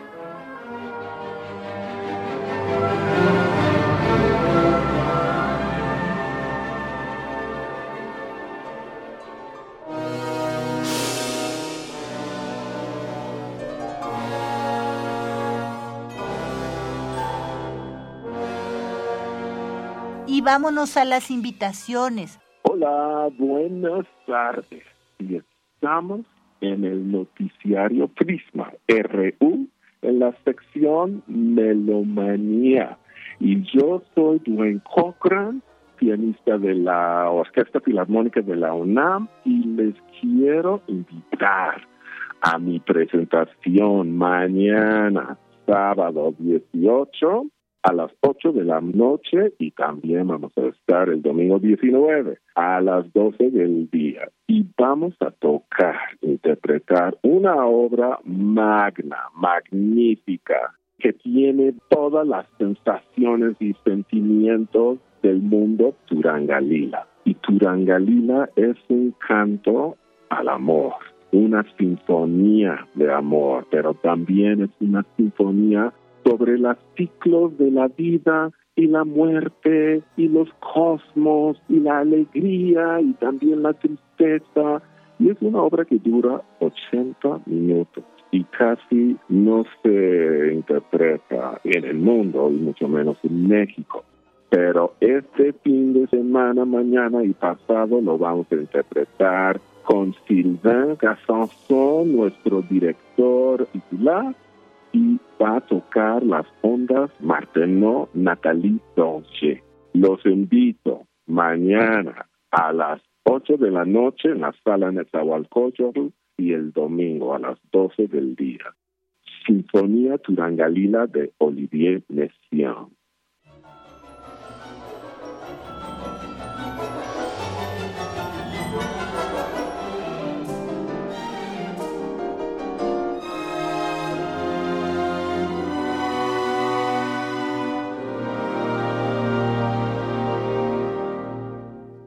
Muy buenas tardes a toda la audiencia de Prisme RU. Eh, bueno, soy Silvan Gazonson, director de orquesta, director titular de la Orquesta Filarmónica de la UNAM, para presentarles el programa que vamos a tocar esta semana, la Sinfonía Turangalila de Olivier Messiaen, una de las grandes obras del repertorio francés del siglo XX, que se compuso más o menos en los años 1946 hasta 48 Turangalila es una palabra del sánscrito que significa canto de amor, así que en esta sinfonía se trata de cantar y se trata de declarar el amor no solamente a sus seres queridos, pero un amor casi religioso. Messiaen era un católico muy ferviente, con su creencia quiso hacer una declaración de amor también a su Dios.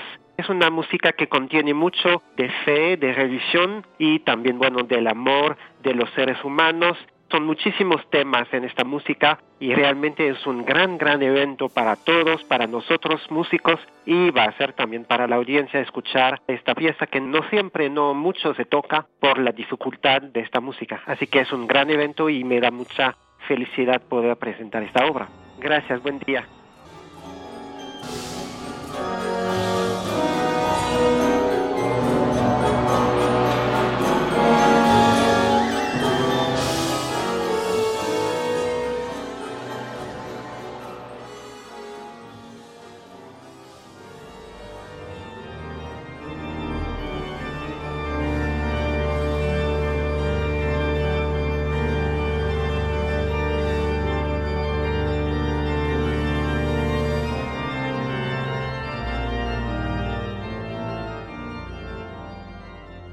Tardes, estimados amigos de Prisma RU. Estamos aquí nuevamente con ustedes. Soy director del Festival Internacional del Órgano Barroco, Gustavo Delgado, organista y compositor. En otras ocasiones tenido el gusto de invitarles a los conciertos que tenemos frecuentemente en la parroquia de San Agustín. Esta ocasión, una situación diferente, una situación que también nos apena el reciente deceso de nuestro querido colega y amigo gran compositor oaxaqueño, Víctor Rasgado, fallecido pues, apenas en el mes de enero.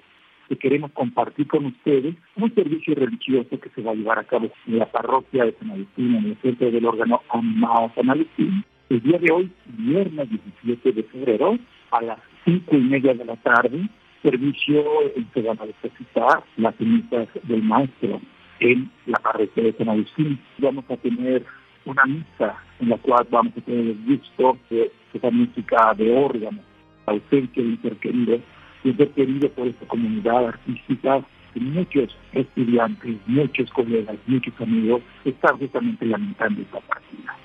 La iglesia está ubicada en Horacio 921, en la colina Polanco, principalmente obras de Bach, me decía otra de Rasgado, María Cristina, que ciertamente Bach había sido el compositor favorito de él. Están cordialmente invitados. Desde las 5 de la tarde se abre la iglesia, estaremos buscando de Bach. A las cinco y media empieza el servicio y a lo largo del mismo se estarán ejecutando obras hasta el momento en que efectivamente se depositen las cenizas del maestro en su respectivo sitio. Agradezco su atención, les dejo un cordial saludo y les esperamos. Que pasen muy buenas tardes.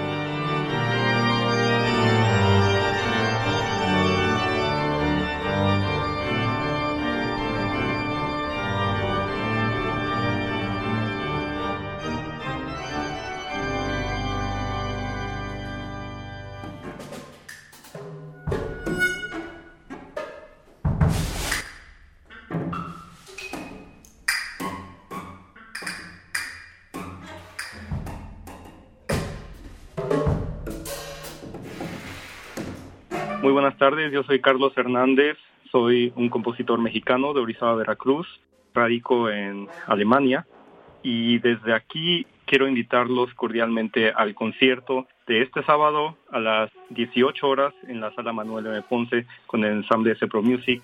El concierto se llama Los colores callan, donde se va a poder escuchar mi obra, que es el estreno en México de la obra Sin Orejas.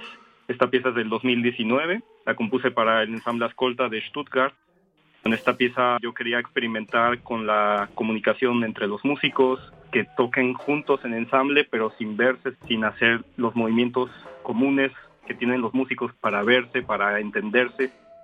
La pieza empieza con ellos tocando de forma caótica y se van entendiendo, van empezando a tocar juntos a lo largo de la pieza hasta el momento en el cual se vuelven finalmente un ensamble. Me daría mucho gusto que pudieran estar ahí y bueno, que lo disfruten.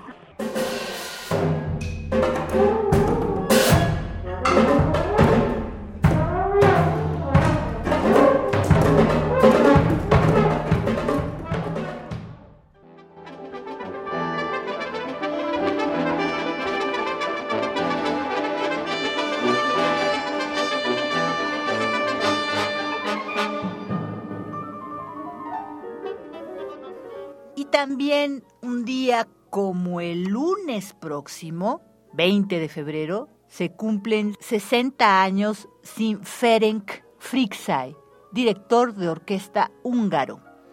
Él fallece el 20 de febrero de 1963 en Basilea, Suiza. Él había nacido en Budapest, Hungría, el 9 de agosto de 1917.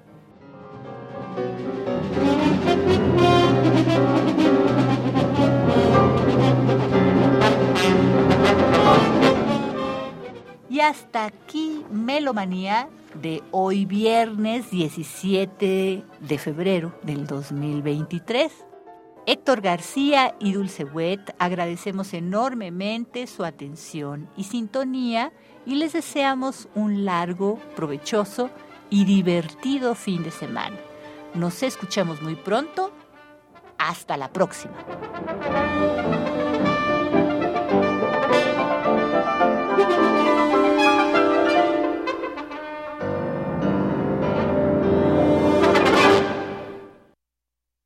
Nos despedimos del informativo. Muchas gracias por su atención. Los vamos a dejar con una canción de Depeche Mode. Ahora que sabemos que vendrá a México en este nuevo tour. Y vamos a escuchar esta canción que acaban de lanzar hace algunos días, Ghost Again de Depeche Mode, que es una canción que se lanzó apenas y es el primer sencillo que anticipa su álbum Memento Mori y representa la primera canción lanzada oficialmente después de la, de la muerte de Andy Fletcher. ¿Y de qué habla esta canción? Pues habla sobre la muerte, la mortalidad, en esta canción se reflexiona sobre cómo la vida parece temporal e ingrávida cuando pensamos en la muerte y cómo de repente puede poner todo en una perspectiva diferente. Así que los dejamos con esta canción. Gracias a todo el equipo, a Marco Lubiana, Denis Licea, Arturo González, eh, Enrique Pacheco, Montserrat Brito y aquí en el micrófono de Yanira Morán. Ghost Again, de Pitch Mode.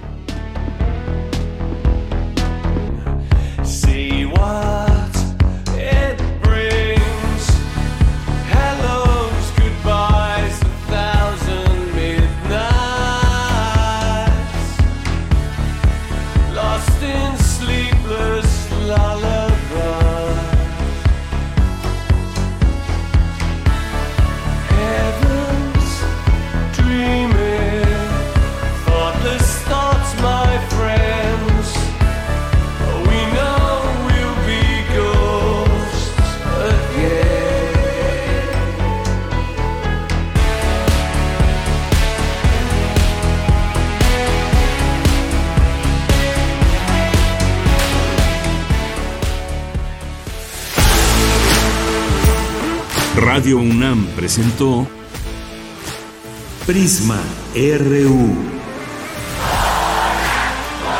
Una mirada universitaria sobre los acontecimientos actuales. Prisma RU. Relatamos al mundo.